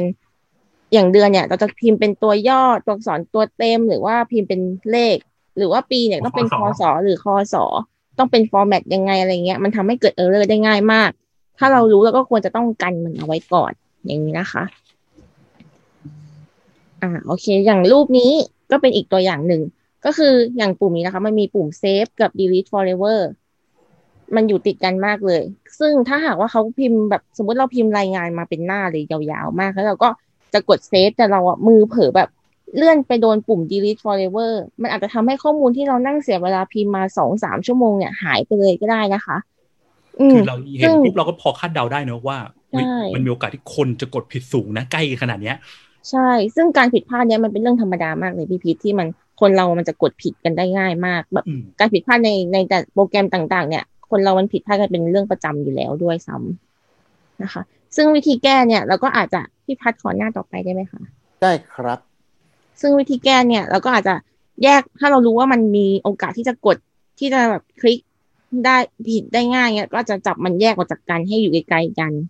หรือทำสีให้อันหนึ่งเห็นเด่นไปเลยว่าเฮ้ยคุณกำลังจะกดอันนี้นะ หรืออะไรเงี้ย หรืออีกทางหนึ่งก็คือเวลาเราจะกด delete forever เนี่ย ถ้าหากว่ามันเป็น error ที่แรงอยู่พอสมควรเหมือนกันเราอาจจะมีกล่อง pop up ขึ้นมาเตือนว่า อะยืนยันใช่ไหมว่าจะลบอย่างเงี้ยค่ะ เพื่อเป็นการถามเขาอีกครั้งหนึ่งเพื่อมัน กันการผิดพลาดให้ได้มากที่สุดนะคะ โอเค โอเค error prevention ก็น่าจะประมาณนี้ ครับค่ะขอบคุณงั้นเราไปครับข้อต่อไปกันดีไหมคะโอเคเดี๋ยวผมไม่แชร์แล้วนะ เดี๋ยวผมไม่แชร์แล้วนะ เดี๋ยวให้คนอื่นแชร์แทนนะคุณโอเคได้งั้นเราไปข้อต่อไป recognition rather than rather than recall พี่พีชช่วยอธิบายให้ฟังหน่อยได้ไหมคะว่ามันคืออะไร แบบหนึ่งนะฮะเอ่อขอเรียนรู้วิธีการ โอเคแล้วกันนะ กดแชร์ วิธีการแชร์ วิธีการแชร์ใช่ใช่โอเค Re- recognition rather than recall เนาะยังไม่ขึ้นครับ โอเคอ่าพอขึ้นมาขึ้นเหรอขึ้นแล้วขึ้นมาแล้วแล้วมาแล้วมาแล้ว คือคือต้องบอกก่อนว่าคือ คนเราเนี่ย เวลาที่เราดึงข้อมูลออกจากสมองนะคือความจำเราคือเก็บข้อมูลเข้าไปใช่ไหมเวลาที่เราดึงข้อมูลออกจากสมองเนี่ยคนเราจะมีวิธีในการดึงกันสองแบบเขาเรียกว่า recognition หรือ recognize กับ recall แตกต่างกันนะฮะ recognition กับ recall recognition คือเวลาที่เราเห็นอะไรบางอย่างแล้วรู้สึกว่าคุ้นๆจำได้ว่าฉันเคยเห็นสิ่งนี้ recall คือการที่บอกว่า ดึงข้อมูลรายละเอียดต่างๆ ออกจากความว่างเปล่าอะตัวอย่างง่ายๆ คือนึกถึงพวกข้อสอบอะเนาะข้อสอบเขียน versus ข้อสอบช้อยอะอืทำไมข้อสอบช้อยถึงง่ายกว่าเพราะข้อสอบช้อยเนี่ยมันมักจะเวลาเราสแกนดูช้อยสี่อันอ๋อข้อนี้คุ้นๆก็เลยกาถูกใช่ป่ะแต่เราสมมุติว่าให้เราเขียนคำตอบลงไปเลยโดยที่เราไม่มีช้อยให้ดูอะมันจะยากมากนะเขียนอะไรเขียนสะกดยังไงแบบไหนอะไรเงี้ยนะ ที่มันยากเพราะอันนั้นเป็นการดึงข้อมูลแบบ recall คือเบสิกไอเดียมันคืออย่างนี้เนาะ recognition อืมดึงง่ายกว่า recall เยอะมากใช่ไหมครับ ทีเนี้ย recognition มันง่ายกว่า recall มันแปลว่าอะไร แปลว่า ถ้าสมมติว่าเราเวลาที่คนใช้งานระบบเราอะแล้วเขาต้องการไปดูข้อมูลอะไรบางอย่างที่มันเพิ่งที่เขาต้องการเพื่อใช้งานที่ทำทำ task ของเขาอะ แล้วระบบเราไม่มีให้ดูอะมันจะเกิดปัญหาสูงมาก หรือเราบังคับให้เขาจำข้อมูลเยอะเงี้ยมันจะเกิดปัญหาเยอะมาก ตัวอย่างเช่นอะไรเช่นแบบ ซื้อของออนไลน์ใช่ป่ะแบบเฮ้ย add สินค้าชิ้นละสามสิบสองบาทยี่ห้าบาท add สินค้าเข้าไปสี่ชิ้นในตะกร้าอย่างเงี้ยแล้วพอเราเข้าไปเรื่อยๆมันถึงหน้าจ่ายเงินเงี้ยแล้ว user แบบเอ๊ะเมื่อกี้เรา add สินค้าอะไรบ้างวะแล้วมันดูไม่ได้ ต้องกด back ประมาณเจ็ด step เพื่อดูอืมคนจะเกิดความแบบ ทำไมไม่ให้ดูวะคือคนมันจำไม่ได้ไงว่าเมื่อกี้มันมีได้ดีเทลอะไรต่างๆได้ยังไงนั้นการให้คนดูรีเฟอร์ไปยังข้อมูลที่เขาอยากจะได้อะในในช่วงเวลาที่เขาต้องการได้เนี่ยเป็นสิ่งสำคัญนะอาจจะซ่อนไว้ก่อนกดแล้วเปิดมาให้ดูก็ได้อะไรเงี้ยหรือตัวอย่างหนึ่งที่เขามักจะใช้ที่ตรงตามหลัก recognition rather than recall เนี่ยคือ สมมุติว่าเวลาการพิมพ์เนาะพิมพ์เสิร์ชหาของอะไรต่างๆนาทุกวันนี้เราจะเห็นสิ่งนี้ที่มันเรียกว่า search suggest ใช่ป่ะ search suggest คือการ suggest ของที่น่าจะตรงกับที่คนต้องการอะโดยที่คนไม่ต้องพิมพ์ทั้งคำใช่ป่ะ จริงอย่างเช่นสมมติตัวอย่างอย่างเนี้ยตอนนั้นผมแบบเอ่อจำได้ว่าที่อังกฤษเนี่ยมันมีเมืองที่ชื่อว่า Keswick เขาเรียกคนอังกฤษเขาเรียก Keswick Keswick เราก็แบบ Keswick เลยวะแล้วพอเราจะมาพิมพ์หา Keswick เราก็น่าจะเขียนงี้มั้งเคซิกเคซิกอะไรเงี้ยแล้วมันก็ suggest มาว่ามันสะกด Keswick อย่างเงี้ยแต่เขาออกเสียง case อะไรเงี้ยคือเราก็สะกดไม่เป็นนะนะมันจะใครจะไปรู้ว่ามันต้องสะกดอย่างงี้อย่างเงี้ยระบบมันรู้ว่าเราน่าจะพูดถึงสิ่งนั้น แล้วมัน suggest ของอย่างนี้ให้ โดยที่เราไม่ต้องจำได้ว่ามันสะกดแบบนี้จริง ๆอะไรเงี้ย มันก็เป็นการ read recognition rather than recall คนไม่จำเป็นต้องจำข้อมูลทั้งหมดได้ระบบมันช่วย ช่วยจำในบางส่วนให้คนอะไรเงี้ยแล้วคาดเดาความหมายให้ อันนี้ก็เป็นสิ่งที่ดีช่วยให้การใช้งานมันง่ายขึ้นนะครับ ตัวอย่าง real world ที่มักจะเห็นก็เช่นอะเวลาที่เด็ก แอบจดสูตรเข้าห้องสอบเนี้ย ก็ถือว่าน้องทำตามฮิวริสติกข้อข้อหกนี่ดีมากเลยครับน้องหรือว่าน้องถูกตามฮิวริสติกแต่ว่าอาจจะผิดตามกฎโรงเรียนหรือห้องสอบอะไรเงี้ยเนาะคือการที่เขาจดสูตรบางทีเขาไม่จำเป็นต้องจดทั้งหน้าจดทั้งรายละเอียดว่าใช้สูตรนี้ยังไงตัวอย่างอะไรอย่างงี้ใช่ป่ะเขาจดแค่สูตรบางอย่างเล็กหน่อย เข้าไปถึงปุ๊บมันจะจำรายละเอียดที่เหลือตามมาเองได้เองว่าต้องใช้ยังไงอะไรเงี้ย ก็เป็นสิ่งที่ที่ที่ที่ตรงตามหลักการนี้อะไรเงี้ยนะครับเออถ้าครับครูไม่ให้ดูสูตรเนี่ยก็อาจจะแปลว่าครูกำลังผิดหลัก heuristic ข้อ 6 คือ recognition rather than recall แต่คือเป็นเป็นสิ่งที่ต้องการใช่ไหมคือการสอบมันคือการเทสนะมันไม่ต้องการความง่ายมันต้องการความยากง่ายไปเราก็ไม่มีความรู้ติดตัวนะครับ โอเค ประมาณเนี้ยครับ มินข้อ6โอเค ก็คือข้อ6เนี่ย เราต้องช่วย user ในการจำ information โดยแสดงข้อมูลบางส่วนให้เขาพอ ให้เขาจำได้ โดยไม่ต้องจำข้อมูลทั้งหมดอืมนะคะ ต่อไปข้อ7ค่ะ flexibility and efficiency of use ค่ะอ่าโอเค ข้อนี้นะฮะ flexibility and efficiency of use ก็ตามชื่อมันเนาะก็คือว่าชื่อมันบอกว่า flexibility กับ efficiency ใช่ flexibility คือ flexible คือมีแบบทางเลือกหลากหลายนะแบบยืดหยุ่น efficiency คือความไวความแบบว่าทำได้มีประสิทธิภาพดีอะไม่ต้องใช้พลังงานเยอะนะครับ หลักๆ ข้อเนี้ยเขาพูดถึงกลุ่มคนที่เขาเรียกว่าเป็น expert user expert user คืออะไร คือ expert user นี่ไม่ได้หมายถึงคนที่เป็นแบบ professional ที่แบบทำงานแบงก์เป็นนักวางแผนการเงินอะไรไม่ได้พูดถึงอย่างนั้นนะ expert user เราหมายถึงคนที่ใช้งานระบบหนึ่งไปเรื่อยๆ หลายทีอะจนเขาเริ่มคุ้นเริ่มคล่องแล้วรู้แล้ว จะเช่นแบบคนที่ใช้แอปธนาคารออนไลน์เงี้ยอาจจะเป็นน้องน้องๆมัธยมก็ได้ แต่ใช้แอปธนาคารบ่อยมากจนเข้ามาปุ๊บรู้ปั๊บจะโอนเงินต้องกด step นี่นี่นี่กดแบบนิ้วไปไวมากเงี้ยนี่คือเป็น expert user ละอืม ความแตกต่างของ expert user กับ user ทั่วไปเนี่ยคืออะไรคือ expert user เนี่ยเขาจำรายละเอียดเกี่ยวกับระบบได้อยู่ในหัวเขาแล้วพอจำรายละเอียดได้อยู่ในหัวแล้ว สิ่งที่เกิดคืออะไรคือเขาต้องการความเร็วในการทำโดยเฉพาะทำสิ่งที่เขาทำบ่อยๆใช่ปะเช่นอืมแอปธนาคารเนี่ยสิ่งที่ทำบ่อยๆมีอะไรบ้าง มีอะไรบ้างคโอรับนมินเงินเข้าแอปธนาคารดูบันโอนเงินดูดูยอดเงินอะไรดูอยอดย่างเงิเงี้ยนเนี่ยใช่ป่ะคือไม่ใช่เข้ามาหูต้องกดโอ้โหเจ็ด step กว่าจะกว่าจะดูยอดเงินได้อะไรเงี้ย หรืออย่างแบบสมัยก่อนใช่ป่ะจะ login เข้าแอปธนาคารต้องมานั่งพิมพ์ username password ทุกครั้งเงี้ยมันช้าอืมการที่มี PIN ให้เนี่ย login ด้วย PIN หรือ fingerprint เนี่ยมันเร็วกว่าไง มันใช้พลังงานน้อยกว่าอืมใช่ป่ะ มันก็คือ efficiency of use นี่แหละ แล้วถามว่าคนจะพิมพ์ password ก็ได้ไหมก็ได้อะไรเงี้ยคือถ้าคนที่แบบยังไม่เคยรู้เรื่องว่าพวกนี้มันใช้งานยังไงพวกแบบว่า คุณน้าคุณป้าคุณยายที่แบบยังไม่เคยคุ้นเคยกับเทคโนโลยีใหม่ๆเงี้ยก็อาจจะใช้ระบบเก่าๆคุ้นเคยกับการพิมพ์ password ก็ใช้ก็ได้ แต่เมื่อเขาเริ่มเข้าบ่อยๆเขาจะเริ่มรู้แล้วว่ามันทำงานยังไง ดังนั้นอืมฉันไม่ต้องการการเรียนรู้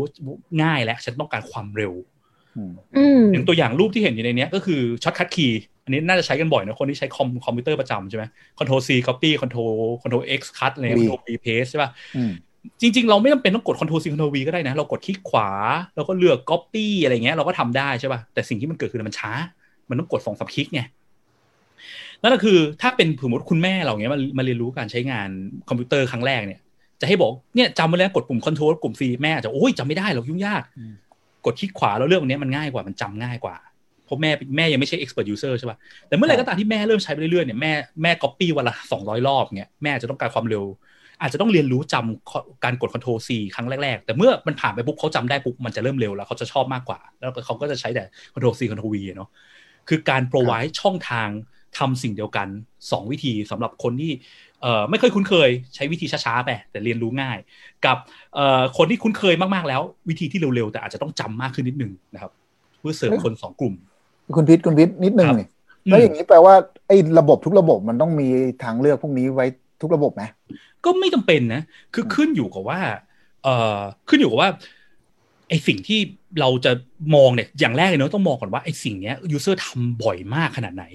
ไม่ใช่ว่าสมมติว่าฟังก์ชันเปลี่ยนเปลี่ยนนามสกุลเงี้ยในแอปธนาคารเงี้ยเราจำเป็นต้องมีเส้นทางลัดให้เปลี่ยนนามสกุลได้เร็วขึ้นไหมก็อาจจะไม่จำเป็นเนาะเพราะไม่ใช่สิ่งที่ทำบ่อยไงหลักๆโฟกัสเป็นสิ่งที่ทำบ่อยเนาะอืมอืมอืมโอเคขอบคุณครับครับ แล้วก็อย่างอันเนี้ยตัวอย่าง real world นะเช่นอะกุญแจรถเงี้ยมันก็จะมีแบบ เราจะเปิดประตูได้สองวิธีใช่ป่ะเอากุญแจไปเสียบรถแล้วหมุนก็ได้ หรือเราใช้รีโมทก็ได้ แต่อย่างหนึ่งคือรีโมทเนี่ยถ้าเกิดสมมติเป็นคนที่เขาบ้านๆเขายังไม่เคยคุ้นเคยกับพวกเทคโนโลยีพวกปุ่มไม่กล้าอะไรเงี้ยมันจะต้องเรียนรู้นิดหนึ่งว่าสามปุ่มนี้ต้องกดปุ่มไหนจริงป่ะแต่การใช้กุญแจเนี่ยมันมันง่ายมากเพราะเราแบบมันแบบเราคุ้นเคยกับการใช้กุญแจมาตั้งแต่เกิดอะเนี่ยตั้งแต่เด็กๆอะไรเงี้ยเนาะก็กุญแจเสียบรถ แต่การใช้กุญแจเสียบรถมันช้าจริงป่ะกว่าจะเดินไปถึงรถกว่าจะเสียบต้องเล็งให้ตรงเสียบเสร็จหมุนเสร็จต้องถอดกุญแจออกอะไรเงี้ยการใช้รีโมทเนี่ยบางทีเดินไปไกลๆแล้วเอ้ยลืมล็อกรถมันก็กดได้ตั้งแต่ไกลๆอะไรเงี้ยมันเอฟฟิเชนกว่าอืแต่มก็ต้องแลกมาด้วยการเรียนรู้นะครับ แต่ก็ทำโปรไว้ทั้งสองทางเพราะการล็อกรถการเปิดรถเนี่ยเป็นสิ่งที่ทำบ่อยมากสำหรับคนขับรถเนาะครับ อืมประมาณนี้ฮะข้อเจ็ดอืมข้อเจ็ดนี่ flexibility and efficiency of use เนี่ยก็คือการที่เรา provide ทางที่เร็วและง่าย เพื่อให้กับพวกคนที่เขา expert หรือต้องทำสิ่งพวกนี้บ่อยๆนะคะ ต่อไปข้อแปดค่ะ aesthetic and minimalist design ค่ะ พี่พีทมันคืออะไรคะก็เหมือนหน้าจอที่เห็นตรงนี้นะครับ คือสวยงามใช่ไหมฮะนี่คือหน้าไฮไฟของพี่เองไม่ใช่พูดเล่นนะ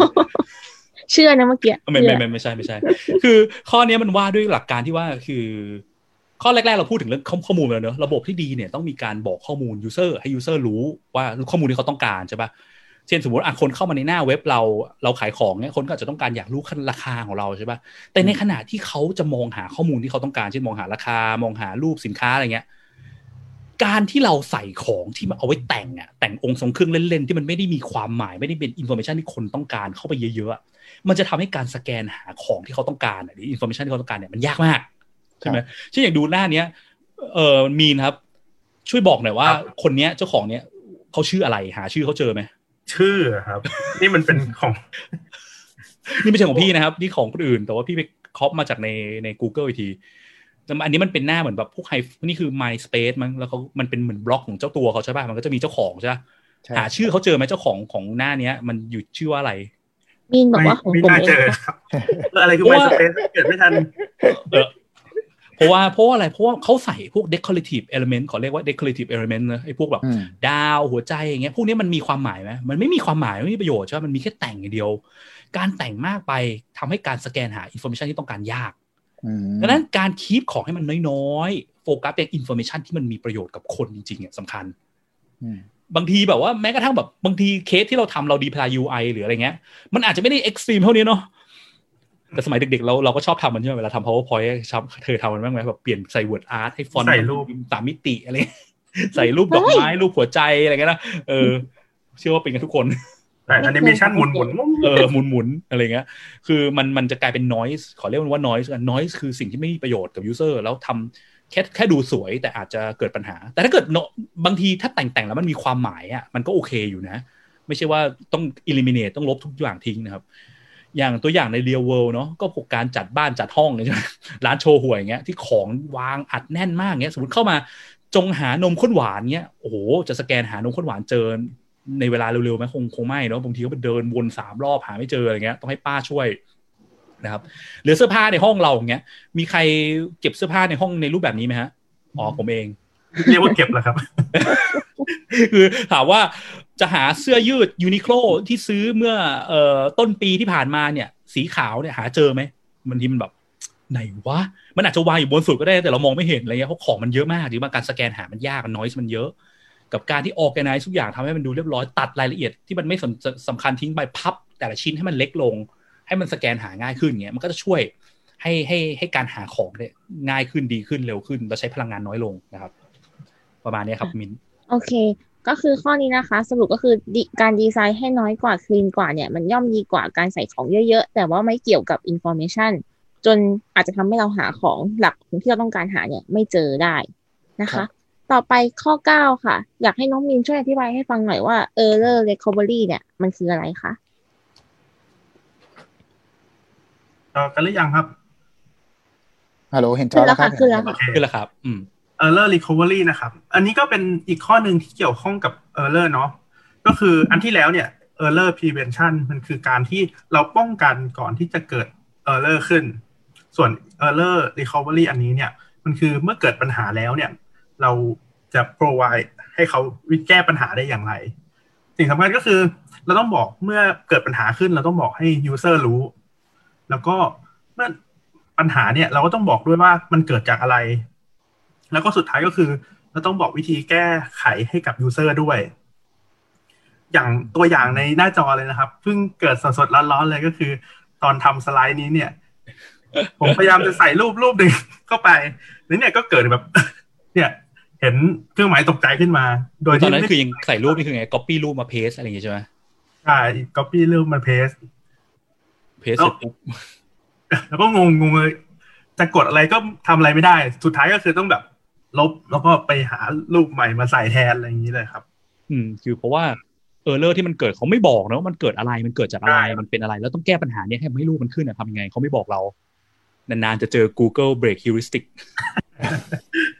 แล้วก็อีกอีกอย่างถ้าเป็นแบบเอ่อตัวอย่างใน real world เนาะอีกอันหนึ่งที่ผมแบบไม่รู้เคยเจอกันหรือเปล่าก็คือ เวลาเราจะไปซื้อเนี่ยอย่างอย่างอันเนี้ยล่าสุดคือผมตั้งใจจะไปซื้อเค้กของร้านร้านหนึ่งโดยเฉพาะเลย ออกจากบ้านเพื่อไปซื้อโดยเฉพาะแต่พอไปปั๊บเนี่ยก็มีป้ายติดแบบแบบนี้เลยประมาณเนี้ยก็คือ พักเที่ยงพนักงานไม่อยู่ แล้วแล้วไม่รู้ว่าต้องรอนานเท่าไหร่ไงเราก็ผมก็รอไปสักพักแล้วก็สุดท้ายก็คือไม่รอต่อแล้วกลับบ้านไปไม่ได้กินด้วยซ้ำเพราะว่าเราไม่รู้ว่ามันต้องรอนานเท่าไหร่เมื่อไหร่เอ่อพนักงานจะกลับมา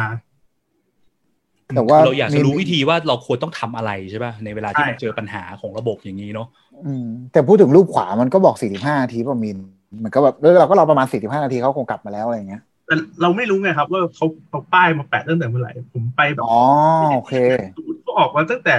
นั่นแหละก็ไม่รู้ว่ารอเท่าไหร่อยู่โอเคดีอ่าเข้าใจแล้วเข้าใจแล้วก็คือไม่รู้ว่าเริ่มเมื่อไหร่อีก45นาทีก็ไม่รู้จบเมื่อไหร่อะไรอย่างงี้ใช่ไหมคือนี่มันผ่านนี่มันเพิ่งโอเคเริ่มโอเค45นาทีแรกหรือว่านี่เขากินอ่าสี่เข้าสิบใจนาแล้วทีหรือเปล่าอะไรเงี้ยเนาะอืมเออเออมันโอหาเคของโอเคที่เพียงพออ่าอืมก็ประมาณนี้ครับค่ะของ ก็คือ error สรุป recovery error recovery ข้อนี้ก็คือบาง error ที่เกิดขึ้นแล้วเนี่ย มันไม่บอกให้ชัดว่ามันคืออะไรแล้วมันต้องทำอะไรต่อ ก็จะทำให้ user เนี่ยเกิดความสับสน และไม่สามารถใช้งานต่อได้เลยนะคะ เรามาข้อสุดท้ายกันดีกว่าค่ะ health and documentation ค่ะ น้องมีนมันคืออะไรคะ health and documentation ใช่ไหมครับ มันก็คือคู่มือการใช้คู่มือการแก้ปัญหาต่างๆเนี่ยแหละครับ user manual อะไรเงี้ยเนาะเออใช่ manual help user manual อะ คือปกติแล้วเนี่ย user ก็ไม่ได้ไม่ได้สนใจไม่ได้อยากอ่านมันหรอก แต่ว่ามันก็มีบางส่วนบางคนที่เขาต้องการหาข้อมูลเพิ่มเติม ยิ่งถ้าแบบระบบซับซ้อนซับซ้อนนะครับ แบบแอปธนาคารอย่างเงี้ยก็ยิ่งจำเป็นต้องมีเข้าไปใหญ่ เพราะว่ามันมีอะไรฟังก์ชันอะไรเยอะแยะที่ที่ต้องทำแล้วเราก็แบบไม่รู้ อืม นึกถึงนี่เลยเนอะแบบว่าอย่างพร้อมเพย์ใช่ไหมยุคแรกๆอะแบบสมมติว่าอืมเขาบอกให้สมัครพร้อมเพย์ ต้องผูกบัตรประชาชนแล้วเราก็จะแบบแล้วผูกบัตรประชาชนแล้วมันเกิดอะไรขึ้นวะแล้วถ้าเกิดผูกกับธนาคารนี้มันจะไปผูกกับธนาคารอื่นได้ไหมอะไรเงี้ยมันจะมีคำถามพวกนี้ขึ้นมาเต็มไปหมดเลยเนาะคำถเยอะมากใช่เออทีเนี้ยส่วนถ้ามาเกิกดสมมติว่าระบบก็ไม่บอกอะไรเลยเนี่ยมันก็จะเกิดความกังวลอะว่าแล้วยังไงวะแต่คือเราอาจจะบางคนก็อาจจะไม่แคร์บางคนก็ใช้ใช้ๆไปไม่ได้อยากถามพวกนี้อะไรเงี้ยแต่ก็มีคนบางคนที่เขาอยากรู้ใช่ไหมอืมครับที่เราเห็นก็อาจจะอยู่ใน FAQ อะไรประมาณนี้ health อะไรประมาณนี้ครับ ถ้าเป็นเอ่อโลกความเป็นจริงเนี่ย ก็มีตัวอย่างหนึ่งก็คืออย่างเอ่อ พวกคู่มือที่ได้จากอีเกียที่เวลาเราไปซื้อของมาเนี่ยที่ต้องประกอบเองเนี่ย คือบางคนถ้าเป็นชิ้นง่าย ๆ เราประกอบเองได้ ก็ไม่ต้องสนใจคู่มืออะไรเงี้ยครับ แต่ว่าบางคนมันประกอบไม่ได้จริง ๆ บางคนเขาต้องการไอ้ข้อมูลพวกเนี้ยอืมดังนั้นคู่มือพวกนี้ก็เลยจะจำเป็น เพราะว่าถ้าไม่มีให้ก็แบบโอ้ตายต้องไปเสิร์ช Google ต้องอะไรเองยุ่งยากเข้าไปอีกไอเคียแบบเขาค่อนข้างเป๊ะเรื่องนี้เหมือนเลยบอกว่าแอบทึ่งตรงเนี้ยคือแบบบางทีแบบซื้อแบบถาดเนี่ยหนึ่งอันอะแบบถาดอะคือแบบมันไม่ได้มีอะไรเลยคือแบบแค่พลาสติกพออยู่อะยังมีแมนนวลในเล่มอธิบายเลยว่าพัสดุนู่นนี่นั่นทำจากอะไรผลิตจากไหนดีไซเนอร์ชื่ออะไรเงี้ยคือเขาพยายามตอบคำถามให้เยอะที่สุดเท่าที่เป็นไปได้เนาะอืคือมเป็นสิ่งที่ดีอะอืมครับ แต่บางคนอาจจะมองว่าเป็นการเปลืองขยะอันนั้นก็อีกเรื่องหนึ่งนะเราเป็นรักโลกนี้ใช่ไหมรักโลกครับอะไรเงี้ยครับ โอเค ก็คือประมาณข้อสุดท้ายเนี่ย ก็คือการที่ health and documentation เนี่ย คือการที่เราต้อง provide คู่มือ ถึงแม้คนส่วนใหญ่เนี่ยเขาจะไม่ค่อยได้อ่าน แต่เราก็ต้อง provide ให้กับคนบางส่วนที่เขาต้องการอยู่เสมอ แล้วยิ่งถ้าระบบเราเนี่ย ซับซ้อนมาก แล้วก็ควรต้องมีใช่ไหมคะน้องมีน ใช่ครับ โอเค ก็จบกันไปแล้วนะคะสำหรับสิสิบบข้อข้อ heuristic เย้ของเราอย่างคร่าวๆอันนี้อยากจะขอให้พี่พิชช่วย recap สิบข้อเร็วๆให้อีกทีหนึ่งได้ไหมคะได้ฮะ เดี๋ยวมาด้วยความเร็วแป๊บหนึ่งนะ เร็วสูง เหมือนเดิมหาวิธี share screen กัน โอเค มาที่นี่ เดี๋ยวกันนะ share screenปุ๊บ มาแล้วมาโอแล้วเคมาแล้วขึ้นยังฮะแป๊บนึงครับก็สิบขึ้นแล้วคข้รัอบขึ้นแล้วเป็นละอ่าสิบข้อนี้เนาะคือขอย้อนกลับไปตอนแรกที่เคยบอกไปบอกว่าหลัก ๆ เนี่ย usability เนอะการใช้งานได้ไม่ได้ของคนเนี่ยมันขึ้นอยู่กับข้อจำกัดของมนุษย์เราใช่ปะที่บอกข้อจำกัดเรามีแบ่งอยู่ห้าอย่าง คือเรื่อง input ใช่ปะคือ information ที่เรารับเข้ามา memory คือความจำของคนเรา output คือการแบบว่าถ่ายทอดควบคุมกล้ามเนื้อเราไปกดนู่นกดนี่อะไรเงี้ย need คือสิ่งที่เราต้องการ แล้วก็ error คือว่าคนเรามักจะทำผิดทำถูกบ่อยๆอะไรเงี้ยจริงๆ แล้วคือมันแต่ละข้อเนี่ยมันสามารถเอาไอ้ห้าอย่างเมื่อกี้มา map เข้าไปได้เนาะ visibility of system status เงี้ยเรื่องที่บอกว่าบอกข้อมูลให้คนรู้ว่าระบบทำอะไรเราต้องรอนานแค่ไหนเงี้ยมันก็คือเรื่อง input คนต้องการรู้ information match between system and the real world ก็คือเรื่อง memory ใช่ไหมพวกแบบไอคอนเนี่ยที่บอกว่าไอไอห้องน้ำ ไอคอนสยามเนี้ยที่แบบคนดูไม่รู้เรื่องเนี่ยเพราะว่าอะไรคนเขาเรียนรู้มาอยู่ใน memory เขาแล้ว เราไปเปลี่ยนรูปแบบที่ทำให้เขาดูไม่รู้เรื่องเนี่ยแปลว่าเขาต้องเรียนรู้เพิ่มมันก็จะยากสำหรับเขาจะให้ดีคืออย่าไปใช้ของอย่าไปคิดอะไรใหม่ๆเยอะเอ่อพยายามลอก convention ที่คนเขาสร้างมาแล้ว แล้วทำตามนั้นไป มันจะลดการเรียนรู้ของ user ได้แล้วจะง่ายขึ้นนะครับ user control freedom ก็คือเรื่องเรื่องนี้ใช่ไหมคือคนเขามีความต้องการย่อยๆอะเช่นมารอแถวหมอเงี้ยมารอนั่งรอหมออยากจะไปห้องน้ำแต่ถ้าเกิดไปปุ๊บเกิดเรียกขึ้นมาแล้วคิวหายหมดเลยต้องนั่งรอใหม่เหรออย่างเงี้ยก็แปลว่าเขามีนี้ที่เขาอยากจะไปห้องน้ำแต่เราไปบังคับให้เขาทำอะเขาทำเขาไปไม่ได้อะไรเงี้ยนะ consistency and standard คือเรื่อง memory เหมือนกัน ก็คือบอกว่าในระบบเดียวกันใช่ไหมเช่นระบบป้ายไปไปสนามบินเงี้ยจงใจใช้สีน้ำเงินเหมือนกัน เมื่อไหร่ก็ตามเห็นป้ายสีน้ำเงินปุ๊บรู้ว่าเลยนี่คือกำลังไปสนามบิน คนก็จะไม่ต้องเรียนรู้เยอะใช่ไหมไม่ใช่ว่าที่หนึ่งเป็นสีน้ำเงินอีกหน้าหนึ่งเป็นสีแดง อีกที่หนึ่งเป็นสีเขียวเงี้ยมันมันจะกลายเป็นแบบตรงน้ำเงินแดงเขียวต่างกันไงวะแล้วตรงนี้มันต่างกันตรงนู้นยังไงมันต้องกลายเป็นต้องนั่งเรียนรู้เข้าไปในความทรงจำเพิ่มมันเพิ่มความเรียนเพิ่มปริมาณที่ user ต้องเรียนรู้มันเหนื่อยเข้าไปนะครับ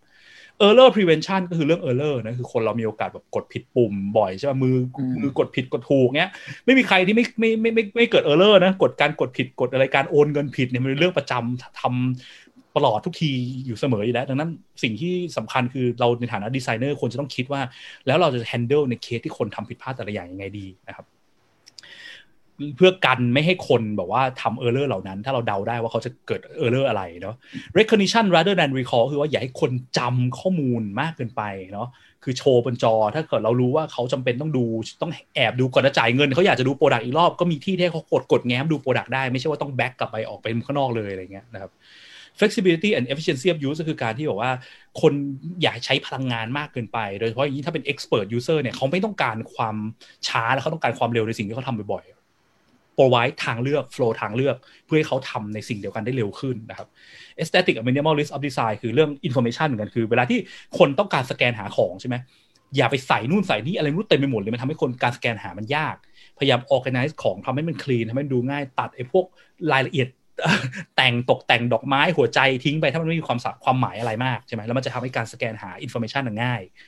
Error Recovery คือ เมื่อคนเรากันไม่ให้คนเกิด error แล้ว แต่สุดท้ายยังไงคนก็สามารถเกิด error ได้ใช่ไหม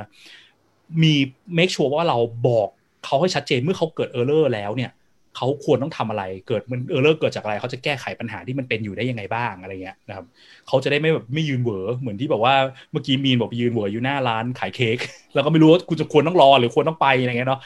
แล้วก็ข้อสุดท้าย help and documentation อันนี้มันบังนิดนึงนะ ก็ help and documentation คือการเป็น information เหมือนกัน แต่เป็น information ที่อธิบายการทำงานของระบบ make sure ว่าเราอย่างน้อยเรามีการอธิบายการทำงานของระบบประกอบไปด้วยเพราะมีคนบางกลุ่มเนี่ยเขาอาจจะอยากรู้ว่ามันทำงานยังไง ข้างในมันเบื้องลึกมันมีอะไรบ้างอะไรเงี้ยโดยเฉพาะถ้ายิ่งระบบที่มันซับซ้อนก็ควรจะมีตรงนี้เยอะนะครับเพราะว่ายิ่งซับซ้อนมากเราไม่บอกอะไรคนเนี่ยคนจะไม่กล้าใช้ต่อคนจะกลัวนะครับนี่คือสิบข้อกฎประกาศสิทธิ์ของ heuristic evaluation เนาะที่มันเกี่ยวข้องกับข้อจำกัดต่างๆนานาและความต้องการของคนนะครับ ที่เชื่อว่า เอ่ออย่างน้อยเอ่อถ้าใครสร้าง product อาจจะไม่ได้เป็นคนที่มาวิเคราะห์ usability ของระบบก็ได้ แต่เป็นคนสร้าง product เป็นดีไซเนอร์เป็น product owner อย่างเงี้ยลอง capture screen ตอนนี้อะไรเงี้ยแล้วแปะไว้ที่โต๊ะ แล้วถ้าเกิดไม่เข้าใจข้อไหนมาโพสต์ถามในเพจเราได้ หรือว่าไปไปอ่านในเอ่อเอ่อเว็บของ NN Group Nielsen Norman Group ได้นะครับคือเว็บของ Jakob Nielsen ที่ตอนแรกบอกไปเนาะก็คือว่าเขาก็จะมีรายละเอียดของแต่ละข้อเพิ่มเติมในนั้น แต่มันจะเป็นภาษาอังกฤษนะ ถ้าสมมติใครขี้เกียจอ่านเนี่ยก็รอพบกันในเว็บมินาเสวนา UX ในครั้งถัดไปได้นะ เดี๋ยวจะมาคอยนั่งเล่าลงรายละเอียดเพิ่มเติมอะไรเงี้ย แล้วถ้าเกิดใครสนใจเนี่ยคือจริงเราเราจัดเวิร์กช็อปเรื่องนี้มา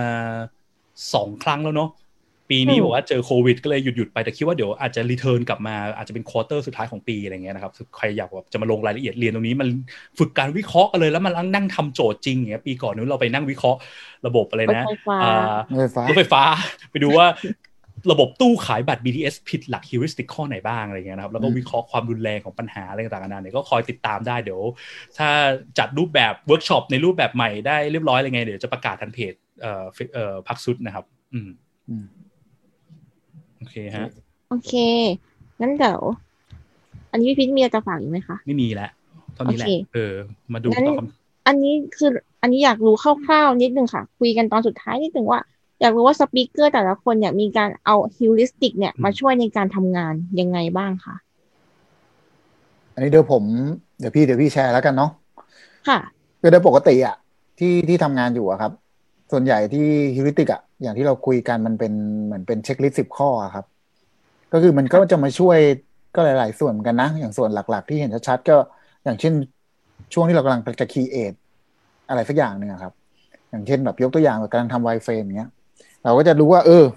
มันควรมีอะไรบ้างหรือไม่ควรมีอะไร หรืออะไรที่เราสร้างไว้เมื่อกี้เฮ้ยมันโอเคแล้วหรือยังวะมันยังขาดอะไรอยู่หรือเปล่า อะไรอย่างเงี้ยครับ อย่างเช่นอย่างที่อย่างที่ที่บอกครับว่าแบบ เอ้ย ถ้าสมมุติว่าเราจะต้องมีแบบอินพุตให้เขาใส่อย่างเงี้ยเออเราควรจะบอกข้อมูลอะไรเขาบ้าง เราควรจะมีอะไรบอกเขาบ้างว่าเขาต้องใส่อะไรนะครับ อย่างเช่นแบบยกตัวอย่างง่ายๆก็แบบ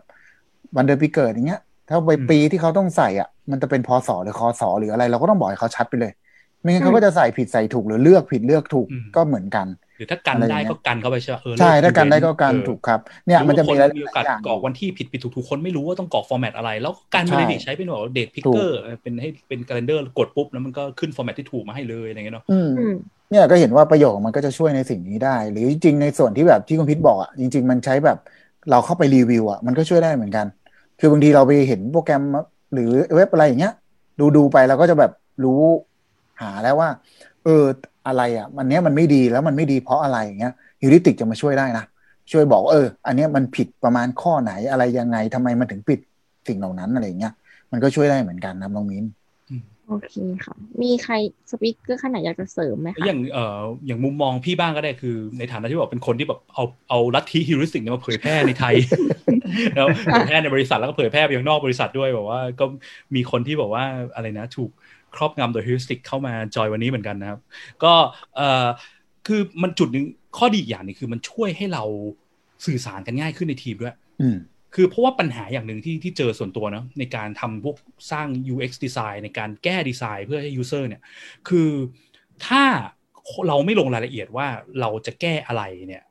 มันจะงงมากแล้วว่าเรากำลังทำอะไรกันอยู่นะครับเพราะงานของเราเนี่ยคือการแก้ปัญหาให้คนนะเนาะทุกอย่างทุกดีไซน์ decision น่ะการตัดสินใจในการทำดีไซน์เราอะมันต้องมีเพื่อแก้ปัญหาอืมแต่ปัญหาของการแก้ปัญหาที่มักจะเจอคือ ไม่รู้ว่าปัญหาคืออะไร เช่น สมัยก่อนเนี้ยมักจะเจอบอกว่าแบบคุยกันในทีมบอกว่า เอ้ย ต้องแก้หน้าเนี้ย เพราะว่า user ใช้ยาก หรือว่า user ไม่ชอบไอ้คำว่า user ไม่ชอบหรือ user ใช้ยากเนี่ยแปลว่าอะไรเราต้องแก้อะไรแล้วแก้ไงให้มันใช้ง่ายขึ้น มันบอกไม่ได้จริงว่าเพราะมันเป็นเลเวลที่มันกว้างมากเกินไปอะอืมกับการที่เราเอา heuristic มา map แล้วเราบอกว่า หน้าเนี้ย user ใช้ยาก เพราะว่ามันไม่มี flexibility and efficiency of use ก็คืออะไรคือการที่บอกว่าคนเขาเข้ามาใช้แล้วเขารู้สึกว่ามันช้า มันต้องกดปุ่มเยอะไป มันแปลว่าอะไรเราอาจจะต้อง provide อีกทางหนึ่งให้คนทำได้เร็วขึ้นมี shortcut เกิดขึ้นใช่ปะมันเป็นการบอกกลายๆว่าเราควรจะแก้ปัญหายังไง แล้วทำให้ปัญหาของเรามันชัดเจนขึ้นด้วย แล้วในทีมเราเวลาคุยกันนะบอกว่าเอ้ยระบบเรามันไม่มี visibility of system status ในเรื่องนี้เลยนะ เวลาซื้อของเนี่ย เราก็รู้ว่าดีอ๋อขาด information บางอย่างไป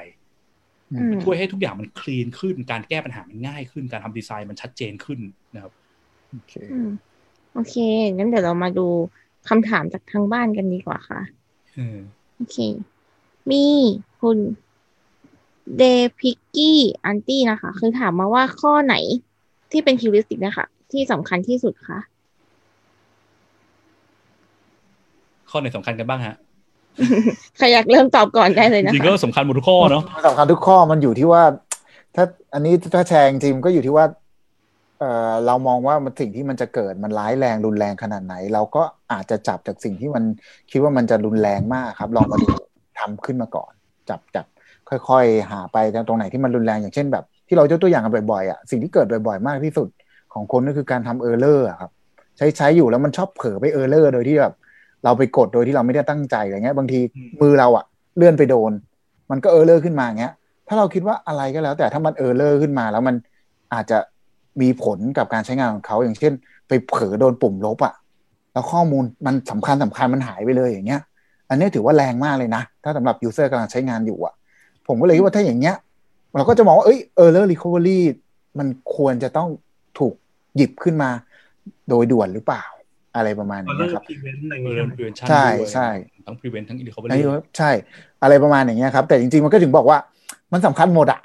จะบอกว่าเพอาจราะจะถ้ามอไม่งมีมันก็จะแบบเกิดปัญหาเออรุนแรงแน่นอนว่าถูกไหมครับอืมไม่ว่าจะเป็นข้อไหน แล้วแต่ประเภทของระระบบด้วยเนาะคือถ้าเป็นด้วยบางระบบบ่อยมากอย่างเงี้ย เช่นแบบธนาคารเงี้ยเนาะอืมเออไอพวกแล้วสำหรับคนที่แบบมักจะมี user เก่าๆอะไม่ได้มี user ใหม่มากเงี้ยไอ้ flexibility efficiency of use อาจจะสำคัญต้องมีพวก quick โอนเงินได้เช็คยอดได้เร็วเลยใช่ป่ะพวกใช้ fingerprint ในการล็อกอินอะไรเงี้ยอืมอืมแต่ผมอะ flexibility of system สายตาก็สำคัญก็ใช่ส่วนการตัว information ก็สำคัญไม่บอกอะไรเลยคนก็ด่านะเออแต่ส่วนตัวจะมีอยู่ข้อหนึ่งที่โดนหลงลืมมาก ๆ คือข้อสุดท้ายอะอ่า health and document มันเป็นข้อที่แบบลูกเมียน้อยมากเลยข้อเนี้ยคือ จริง แต่ก็เข้าใจเออก็รู้สึกว่าเฮ้ยทำไมต้องมาเสียเวลาทำงานมันใช้เวลาเยอะอะไรอย่างเงี้ยแล้ว พูดตามตรงนะคือบริษัทในไทยอะหลายเจ้ามากเลยไม่เคยสนใจตรงนี้มากนะครับ แต่คือต่างประเทศเนี่ยเขาทุ่มวันนี้คือคือผมเนี่ยเคยอยู่ทีมที่ชื่อว่า Help and Instructional Design ตอนที่อยู่ทำงานที่อัอนเมนี้ริกานี้โดยตรงเลยคือใช่ไหมทั้งทำ UX design ของระบบ Help อย่างเดียวอะคือเขาจ้างคน UX มาทำระบบ make sure ว่าคนสามารถเรียนรู้ content ได้อืมไม่งั้นมันคนเรียนรู้ไม่ได้คนก็ทิ้งหมดเลยคนก็ไม่เรียนคนก็ไม่ใช้ไงมันก็กลายเป็นเสียลูกค้าเนาะมันก็มีเรื่อง usability ของ Help อีกด้วยนะ ใช่ไหมอืมเออบอกว่าแบบทำ Help มาอ่านรู้เรื่องไม่รู้เรื่องนี่ก็สำคัญเนาะไม่ใช่ว่าครับทำอย่างเดียวแต่แบบเคยเจอไหมแบบ พวกบอกว่าซื้อหิ้งมาประกอบอะแต่โหฟอนต์เบอร์สองเบอร์สามเนี่ยแบบเอาแว่นขยายส่องยังอ่านไม่ออกเนี่ยมันก็เดี๋ยวเดี๋ยวเดี๋ยวไม่ใช่แค่สักแต่มีก็ต้องมีแล้วต้องอ่านรู้เรื่องด้วยนะอืมอืมเออืมอเคยเคย อันนี้ขอเสริมนิดนึงค่ะเคยเออเคยเออลองเคยได้ทำระบบให้กับ call center อะคือเป็นอ่าฮะแผ่น instruction อย่างเงี้ยที่เราต้องดีไซน์นั่นก็ทำอยู่เป็นวันเหมือนกันนะคะ เพราะว่าแบบมันก็ต้องมี requirement ของแบบพวกที่เขาเป็น call center พวกนี้เนาะคือมันเป็น health and agreement ของเขา แต่ว่าเขาต้องการความเร็วในการหาข้อมูลแบบเร็วมากอืมเพื่อที่จะตอบลูกค้าให้ได้ทันทีทันเวลาอย่างเงี้ยอืมมันก็ต้องการพวกดีไซน์พวกนี้อยู่เหมือด้วยนกันนะ flexibility ของ health ด้วยมันก็จะมีทุกอย่างใช่ประกอบแต่ว่าความสำคัญของแต่ละข้อมันก็ขึ้นอยู่กับว่า มันเป็นระบบแบบไหนถูกไหมครับ อืมอืมโอเคน่าจะเห็นตคออบมเมนคำต์ถามคุณคุณนิคมนิดนึงอยากตอบข้อนี้เขาบอกว่าเอ่อ คุณนิคมนะครับเป็นเป็นอะไรนะลูกศิษย์เก่า heuristic class ซึ่งเดี๋ยวครั้งหน้าเราอาจจะเชิญมาช่วยเสวนากันด้วยนะ ก็เอ่อ HE 4 เนี่ยข้อ 4 ก็คือว่า consistency and standard เนาะปัจจุบันน่าจะแก้ด้วย design system แล้วนะครับ อันนี้ขอแอบไอ้นี่นิดนึง คือคำว่า design system เนี่ยมันเป็นคำที่แบบ คือมันมีความงงนะคือหลาย ๆ ครั้งเนี่ยคนมันจะมีคำว่า style guide design system อย่างเงี้ยมันต่างกันไหมอะไรเงี้ยคือคือมันเหมือนจะมีความคล้ายๆกันแต่จริงๆมันไม่เหมือนกันซะทีเดียว เพราะว่าคือ design system เนี่ยมันต้องเกิดจากการที่เราต้องแบบเรียกว่าอะไรอะ develop over time ใช้เวลาในการ develop ไปเรื่อยๆเพราะเราไม่มีทางรู้ว่า design system เรามันจะ work ไม่ work ไหมอะไรเงี้ยคือหลาย ๆ ครั้งปัญหาที่มักจะเจอเนี่ยคือคือคนมักทำแบบทำสิ่งที่เรียกว่าสไตล์ไกด์เนาะแล้วมันไม่รู้ว่าเคสที่มันต้องไปทำจริง ๆ ในระบบอะมันควรต้องมีสไตล์กี่แบบอะไรเงี้ยยกตัวอย่างง่ายๆนะคือ สมัยก่อนเนี่ย แบบว่าจ้างทางทีมวิชวลดีไซน์ใช่ป่ะดีไซน์หน้าตาเขาก็ดีไซน์แบบ dialog box สามแบบมีแบบว่าแบบเออมีปุ่มลบมีปุ่มเอ่อ submit อะไรเงี้ยเนาะทีเนี้ยมันมีอีกสไตล์หนึ่งที่มันลืมคือ จังหวะการที่แบบว่าต้องโอนเงินออกจากกระเป๋าเราเงี้ยแล้วคนไม่รู้ตัวเวลาโอนบอกอ้าวนี่เงินออกไปแล้วเหรอแล้วมันกลายเป็นว่าหน้าก่อนเงินจะออกนี่สำคัญมากจริงๆสไตล์เนี่ยคนเห็นปุ๊บต้องรู้เปล่าว่าเฮ้ยเงินจะออกแล้วนะเงินจะออกแล้วนะและหน้าเนี้ยต้องไม่เหมือนหน้าอื่นในระบบ มันต้องสำคัญโคตร เพราะถ้ามันเหมือนในระบบทุกคนก็ไม่รู้ตัวกดไปกดมาอ้าวอยู่ดีเงินออกอะไรเงี้ย แต่พอไปคุยกับดีไซเนอร์ที่ทำ UI เขาบอกไม่ได้ เพราะว่าเราทำ design system มาแล้ว บอกเดี๋ยวเดี๋ยวเดี๋ยวอันนั้นไม่เรียกว่า design system เปล่าเพราะว่า design system มันต้อง develop over time มันต้องขึ้นอยู่กับ user need ด้วยนะคือคือ design system มันช่วยแก้ปัญหานี้ได้ แต่ว่ากว่าจะไปถึงจุดนั้นได้เนี่ยก็ต้องมีการเรียนรู้ระหว่างทาง มันก็จะมีโอกาสทำผิดอยู่เรื่อยๆอยู่เหมือนกัน เราก็ต้องเข้าใจว่ามันมีบางจุดที่มันต้อง break consistency ออกไป มันควรจะไม่เหมือนไงเพื่อให้คนรู้ตัวว่าตรงเนี้ยสำคัญมากอืมสำคัญกับที่อื่นในระบบอะไรเงี้ยก็มีอย่างนี้เหมือนกันนะครับ อันนี้ก็ก็เป็นมันก็ต้อง develop ไปเรื่อยๆถูกไหมครับ ใช่ใช่เพราะบางครั้งมีคนเราความก็ไปยึดติดกับการที่เราต้อง consistent consistent แต่บางทีเราไม่มันไม่ consist ใช่ทุกอย่างแบบที่มันต้องมันไม่ใช่ consist consistent อย่างเดียวอะคือคนจะรู้ได้ไงว่าอะไรไม่ควร consist มันก็ต้องดูที่ user test ดูที่ user จริง ๆ ด้วยอะเออคือแบบเราคิดเองว่าต้องต้องต้อง consist อย่างนั้นงี้ไม่ได้อืมครับค่ะแล้วก็จะ ขอตอบข้อสุดท้าย อันนี้อันนี้ของคุณณฤดลไม่รู้อ่านถูกหรือเปล่านะคะอ่าฮะถ้า pain point ของลูกค้าขัดกับสิบข้อ heuristic ของเรา เราควรรับได้หรือยอมรับข้อไหนบ้างในสิบข้อที่จะ ignoreตอบไหมพี่ตอบเรื่องตอบก่อนได้เลยนะแอบงงๆคำถามนิดนึงยังงงๆคำถามนิดเอ่หน่ออยพอเข้าใจนะ คือมันเหมือนกับว่าคือบางทีอะลูกค้าไม่ได้อยากจะทำทุกอย่างจะเอ้ยเปลือง cost เปลืองเวลาอะไรเงี้ยอืมข้อไหนที่เรา skip ได้บ้าง จริง ๆ แล้วอย่ามองเป็นข้อเลย มองเป็นเพราะอย่างที่บอกนะแอปแต่ละแอปมันไม่เหมือนกัน สิ่งที่สำคัญมันแตกต่างกันอืมสิ่งสำคัญที่สุดคือเบรกข้อไหนแล้วเกิดปัญหาที่ร้ายแรงกว่า อันเนี้ยควรจะต้องเก็บ เพราะบางทีเรื่อง help and documentation เนี่ยเป็นปัญหาที่ร้ายแรงที่สุดก็ได้ เช่นระบบเราไม่มี FAQ บอกเขาแต่เราเป็นระบบอะไรเป็นระบบระบบรัฐบาลอย่างเงี้ยแอบกระซิบเบาๆที่คนไม่รู้ว่ามันเกิดอะไรขึ้นไม่เบาไม่แล้วเบากิดอะไรขึ้นไม่เบาไลฟ์หรือว่าเป็นระบบเกี่ยวกับการเงินอย่างเงี้ยอะอ่าโอเคเปลี่ยนระบบการเงินที่คนไม่รู้ว่าเฮ้ย แล้วเงินออกกู้เงินแล้วดอกเบี้ยคืออะไรเทอมคืออะไรแล้วไม่บอกเขาอย่างเงี้ยมันอาจจะเป็นปัญหาที่ร้ายแรงในมุมมอง user ก็ได้นะครับ ซึ่งมันก็เลยเป็นจุดหนึ่งที่ว่า heuristic เนี่ยมีแค่เป็น guideline ส่วนตัวเรา แต่ว่าการที่ไปทำ user test มี data จาก user มาช่วยยันด้วยเนี่ยสำคัญมากเหมือนกันอืมคือบางข้ออาจจะอาจจะอันนี้นี่ไม่นอแน่ใจทุกข้อเลยก็ได้ว่าถ้าปัญหาตอบมันมันขัดหมดเลย แต่ว่ามันขัดแบบเบาๆเนาะเช่นแบบ เออแบบว่าแค่ไม่บอก ข้อมูลว่าคนต้องรอคิวนานแค่ไหน แต่คิวมันยาวแค่นาทีเดียวบางคนก็แบบเออไม่เห็นเป็นไรเลยอะไรเงี้ยเนอะหรือว่าหรือว่าจริง ๆ มันขึ้นอยู่กับว่า เวลาที่เราเอาฮิวริสติกเข้ามาจับหรืออะไรก็แล้วแต่อะไรเงี้ยมันขึ้นอยู่กับเหตุผลกับสิ่งที่มันน่าจะเกิดน่าจะเป็นนะครับอย่างเช่นแบบถ้าเรารู้ว่ามันมันแรงอะอย่างที่ผมยกตัวอย่างลบแล้วข้อมูลมันหายไปเลยอย่างเงี้ยอืมแล้วอยู่ดีเราบอกว่าเฮ้ยเราอิกนอได้ไหมข้อเนี้ยจริง ๆ ถ้าตามตาม sense ของเราเราก็ไม่ควร ignore เนาะเพราะว่าเฮ้ยถ้ามันเกิดขึ้นอะ สิ่งที่มันสูญเสียมันเยอะไงแล้ว มันอาถ้าจมันจะแรงเนาะใช่เพราะว่าจะมีจุดหนึ่งอาที่มันสำคัญได้เลยก็คือว่าการการวัดระดับความรุนแรงของปัญหาเนี่ยเดี๋ยวว่างๆเดี๋ยวมาใช่แชร์อีกทีหนึ่งนะมันจะมีใช่ศาสตร์ครับของมันอยู่แต่หลักๆคือเราวัดด้วย sense เราก็ได้เราคิดว่าอืมถ้าปัญหาเนี่ยมันเกิดขึ้นเนี่ยด้วยการ break heuristic ข้อเนี้ยมันเกิดผลเสีย user จะด่าเราแรงขนาดไหนแต่ระวัง user นะครับออกบ่นๆอะไรของมันวะอะไรเงี้ยก็ไม่เป็นไรอาจจะ skip ได้ก็ได้แต่ก็ user ระวังจะเลิกใช้ยี่ห้อนี้ตลอดไปอันเนี้ยอืมมันอาจจะเกิดผลเสียกับแบรนด์เขาเยอะกว่าอืม ระวังจะพอเรา sense เราเราจะบอกว่ามันแรงทุกข้อเลยครับคุณพีทหรือเราอาจจะบอกไม่เห็นแรงสักข้อหรือหรือเขาไม่ด่าเลยแต่แบบเขาออกไปเลยอย่างเงี้ยเราก็ไม่รู้เลยนะอืมอืมจริง ๆอะในส่วนตัวเป็นคนที่จะเชื่อในผลของ usability test มากกว่าอืมไอ้ heuristic สิบข้อเนี้ยอืมอืมอืมเพราะมันได้เห็นหน้างานจริง ๆ แล้ว user จริง ๆ เขาพูดว่ายังไงอะไรอย่างเงี้ยค่ะอืมอืมโอเค อันนี้มีอีกมาอีกคำถามเรา มีเวลาพอจะตอบอีกสักอันหนึ่งไหมคะทุกคน อีกคำถามหนึ่งก็ได้ครับคำถามก็สุได้ดท้ายเนาะอืมโอเคค่ะ ในกรณีที่มีการกรอกข้อมูลหลายสเต็ปแล้วมีการยืนยัน OTP ด้วย สมมุติถ้า user กรอกข้อมูลไปเยอะแล้ว แต่อยากกลับมาแก้ข้อมูลสเต็ปที่อยู่ก่อนการยืนยัน OTP การสร้างทางกลับให้ user เป็นทางที่ดีจริงหรือเปล่าครับ จากคุณลีนุกค่ะมีนุก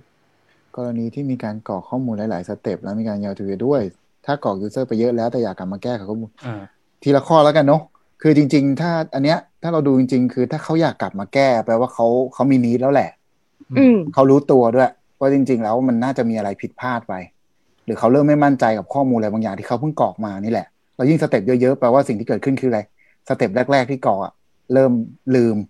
อืมพอลืมแล้วพอนึกอะไรออกอะเริ่มกังวลใช่ไหมครับ ถามว่าควรไหมควร ยังไงก็ควรให้เขาไปกลับไปกรอกถ้ามันยังไม่จบอืมส่วนแล้ว OTP ก็ต้องมาแยกกันเนาะเพราะจริงๆ OTP เรามีไว้ทำเพื่ออะไรกันแน่ ซึ่งส่วนใหญ่ OTP ที่เราใช้ก็อาจจะเป็นไว้ใช้เมื่อไหรยืนยันตัวตนว่าเป็นคนคนนี้ทำจริง ๆ เป็นการยืนยันอะไรบางอย่างถูกไหมครับ อืมดังนั้นก็เลยมองว่าต่อให้มี OTP ไม่มี OTP อะแต่ท่านนี้เขาอยากให้เขากลับไปจริงๆผมว่ามันควรให้เขากลับนะ อันนี้เป็นตามหลักการนะครับซึ่งซึ่งต้องดูด้วยว่าแล้วทำไมเขาถึงอยากกลับมาเนาะสมมติว่าอืมถ้าเขาอยากกลับเป็นเพราะอะไรเพราะว่าฟอร์มเรามันไม่ชัดอืมพอมันไม่ชัดเสร็จปุ๊บคนเขากรอกผิดแล้วเขาเพิ่งมารู้อีกหน้าหนึ่งอ้าวตายแล้วหน้าเมื่อกี้ให้กรอกค่านั่นเหรอเพิ่งมารู้ทีหลังเนี้ยอันนี้แปลว่าเราอาจจะมีปัญหาเรื่อง error recovery อะไรเงี้ยถูกครับ แล้วแล้วถ้าเกิดเขามีปัญหาเงี้ยเขาจะกล้าไปต่อจริงไหมหรือว่าอืมหรือว่าถ้าเราไป เขาสามารถกลับไป edit ค่านี้ทีหลังหลังจากสมัครสมาชิกเสร็จแล้วเงี้ยมันก็ยังโอเคนะ แต่เราบอกให้เขาชัดเจนจะ visibility of system status ให้ชัดเจน แต่ถ้าเกิดเราแก้ไขไม่ได้ด้วยแล้วข้อมูลที่ต้องส่งเข้าหมูสมมติส่งเข้าฐานข้อมูลรัฐบาลเขารัฐบาลอีกแล้วส่งเข้าฐานข้อมูลกลางอะไรเงี้ย official เพื่อไปเราจะมี validate session หน้าไหมในข้อมูลอะไรเงี้ย มันอาจจะสำคัญมากอย่างเงี้ยคือแบบว่ากรอกข้อมูลผิดมันคือเขาพังหมดเลยอย่างเงี้ยยังไงก็ต้องกลับได้ ถูกเนาะครับอืมเห็นด้วยครับโอเคเนาะ น่าจะตอบคำถามแล้วนะคะน่าตอนนี้ก็น่าจะเป็นเวลาที่เหมาะสมของเราแล้วมีที่คุณนิคมบอกว่าใช้อะไรนะ ใช้ยืนยัน OTP ตั้งแต่แรกเลยไม่งั้นเปลืองค่า SMS บริษัท อันนี้อันนี้ อันนี้ก็ต้องแลกแล้วหันคอสบริษัทเป็นเลิกคอร์สแล้วครับโอเคโอเคครับ ก็โอเควันนี้ก็เลทมาประมาณสิบกว่านาทีนะคะครับ สำหรับวันนี้ผมอารัมพบทของฮิวริสติกทั้งสิบข้อของเราก็จบลงแล้วนะคะ แต่เดี๋ยวหลังจากนี้ก็จะมีมาคุยเจาะลึกถึงฮิวริสติกแต่ละข้ออีกทีนึงมันอื่นเนอะติดตามได้ที่หน้าเพจ Facebook ของพักซุดดีไซน์ได้เลยนะคะ หรือว่าเดี๋ยขายขายของนิดนึงขายของนิดนึงอ่าได้ได้ได้ฝากร้านฝากร้านฝากร้าน โอเค ก็เอ่อเดี๋ยวน่าจะทำไม่ขึ้นครับไปก็แล้วมี Facebook นะ Facebook จริงทุกท่านก็น่าจะดูทาง Facebook อยู่นะเว้นแต่ว่าใครแชร์คลิปนี้ไปที่อื่น อุ้ยแป๊บนึงนะกำลังเออโหลมัดนไม่ขึ้นมันไม่ขึ้นมันโหลดแล้วอยู่เออก็ Facebook Facebook ที่ท่านชมอยู่หรือว่าที่บอกอาจจะไปที่อื่นก็เข้ามาตามดูได้นะฮะเราก็จะมีการบอกว่าโฟกัสไปยังเนี่ยการแชร์ความรู้ดีๆทิปอะไรต่างๆนานาเกี่ยวกับพวกเรื่อง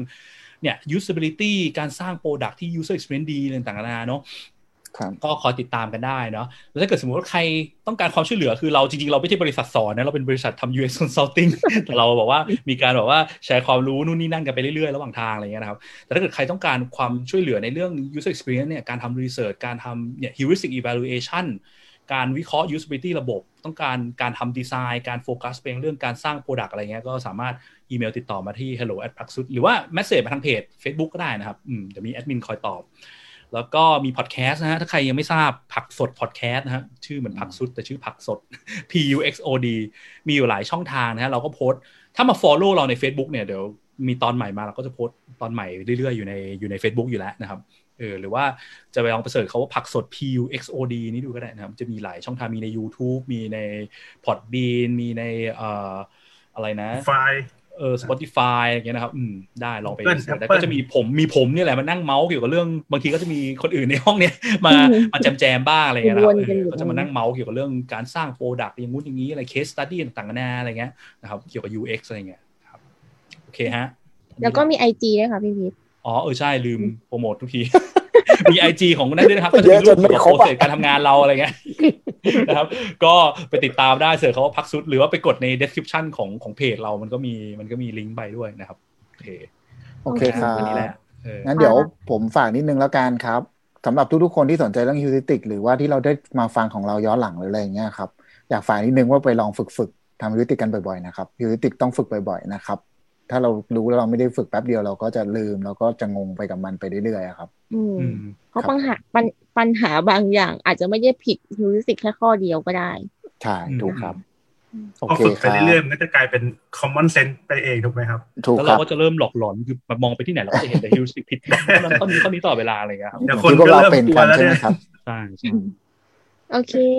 งั้นวันนี้ประมาณนี้ละค่ะ ขอบคุณทุกคนทุกคนมากเลยนะคะครับขอบคุณครับขอบคุณสวัสดีเจอค่ะกันข้างหน้าครับสวัสดีครับครับ สุดท้ายถ้าคุณชอบเอพิโซดนี้นะครับรบกวนช่วยกดไลค์กดแชร์เอพิโซดนี้ด้วยนะครับ แล้วก็ถ้าคุณยังไม่ได้กด Follow อย่าลืมกด Follow หรือ Subscribe ในช่องทางที่คุณฟัง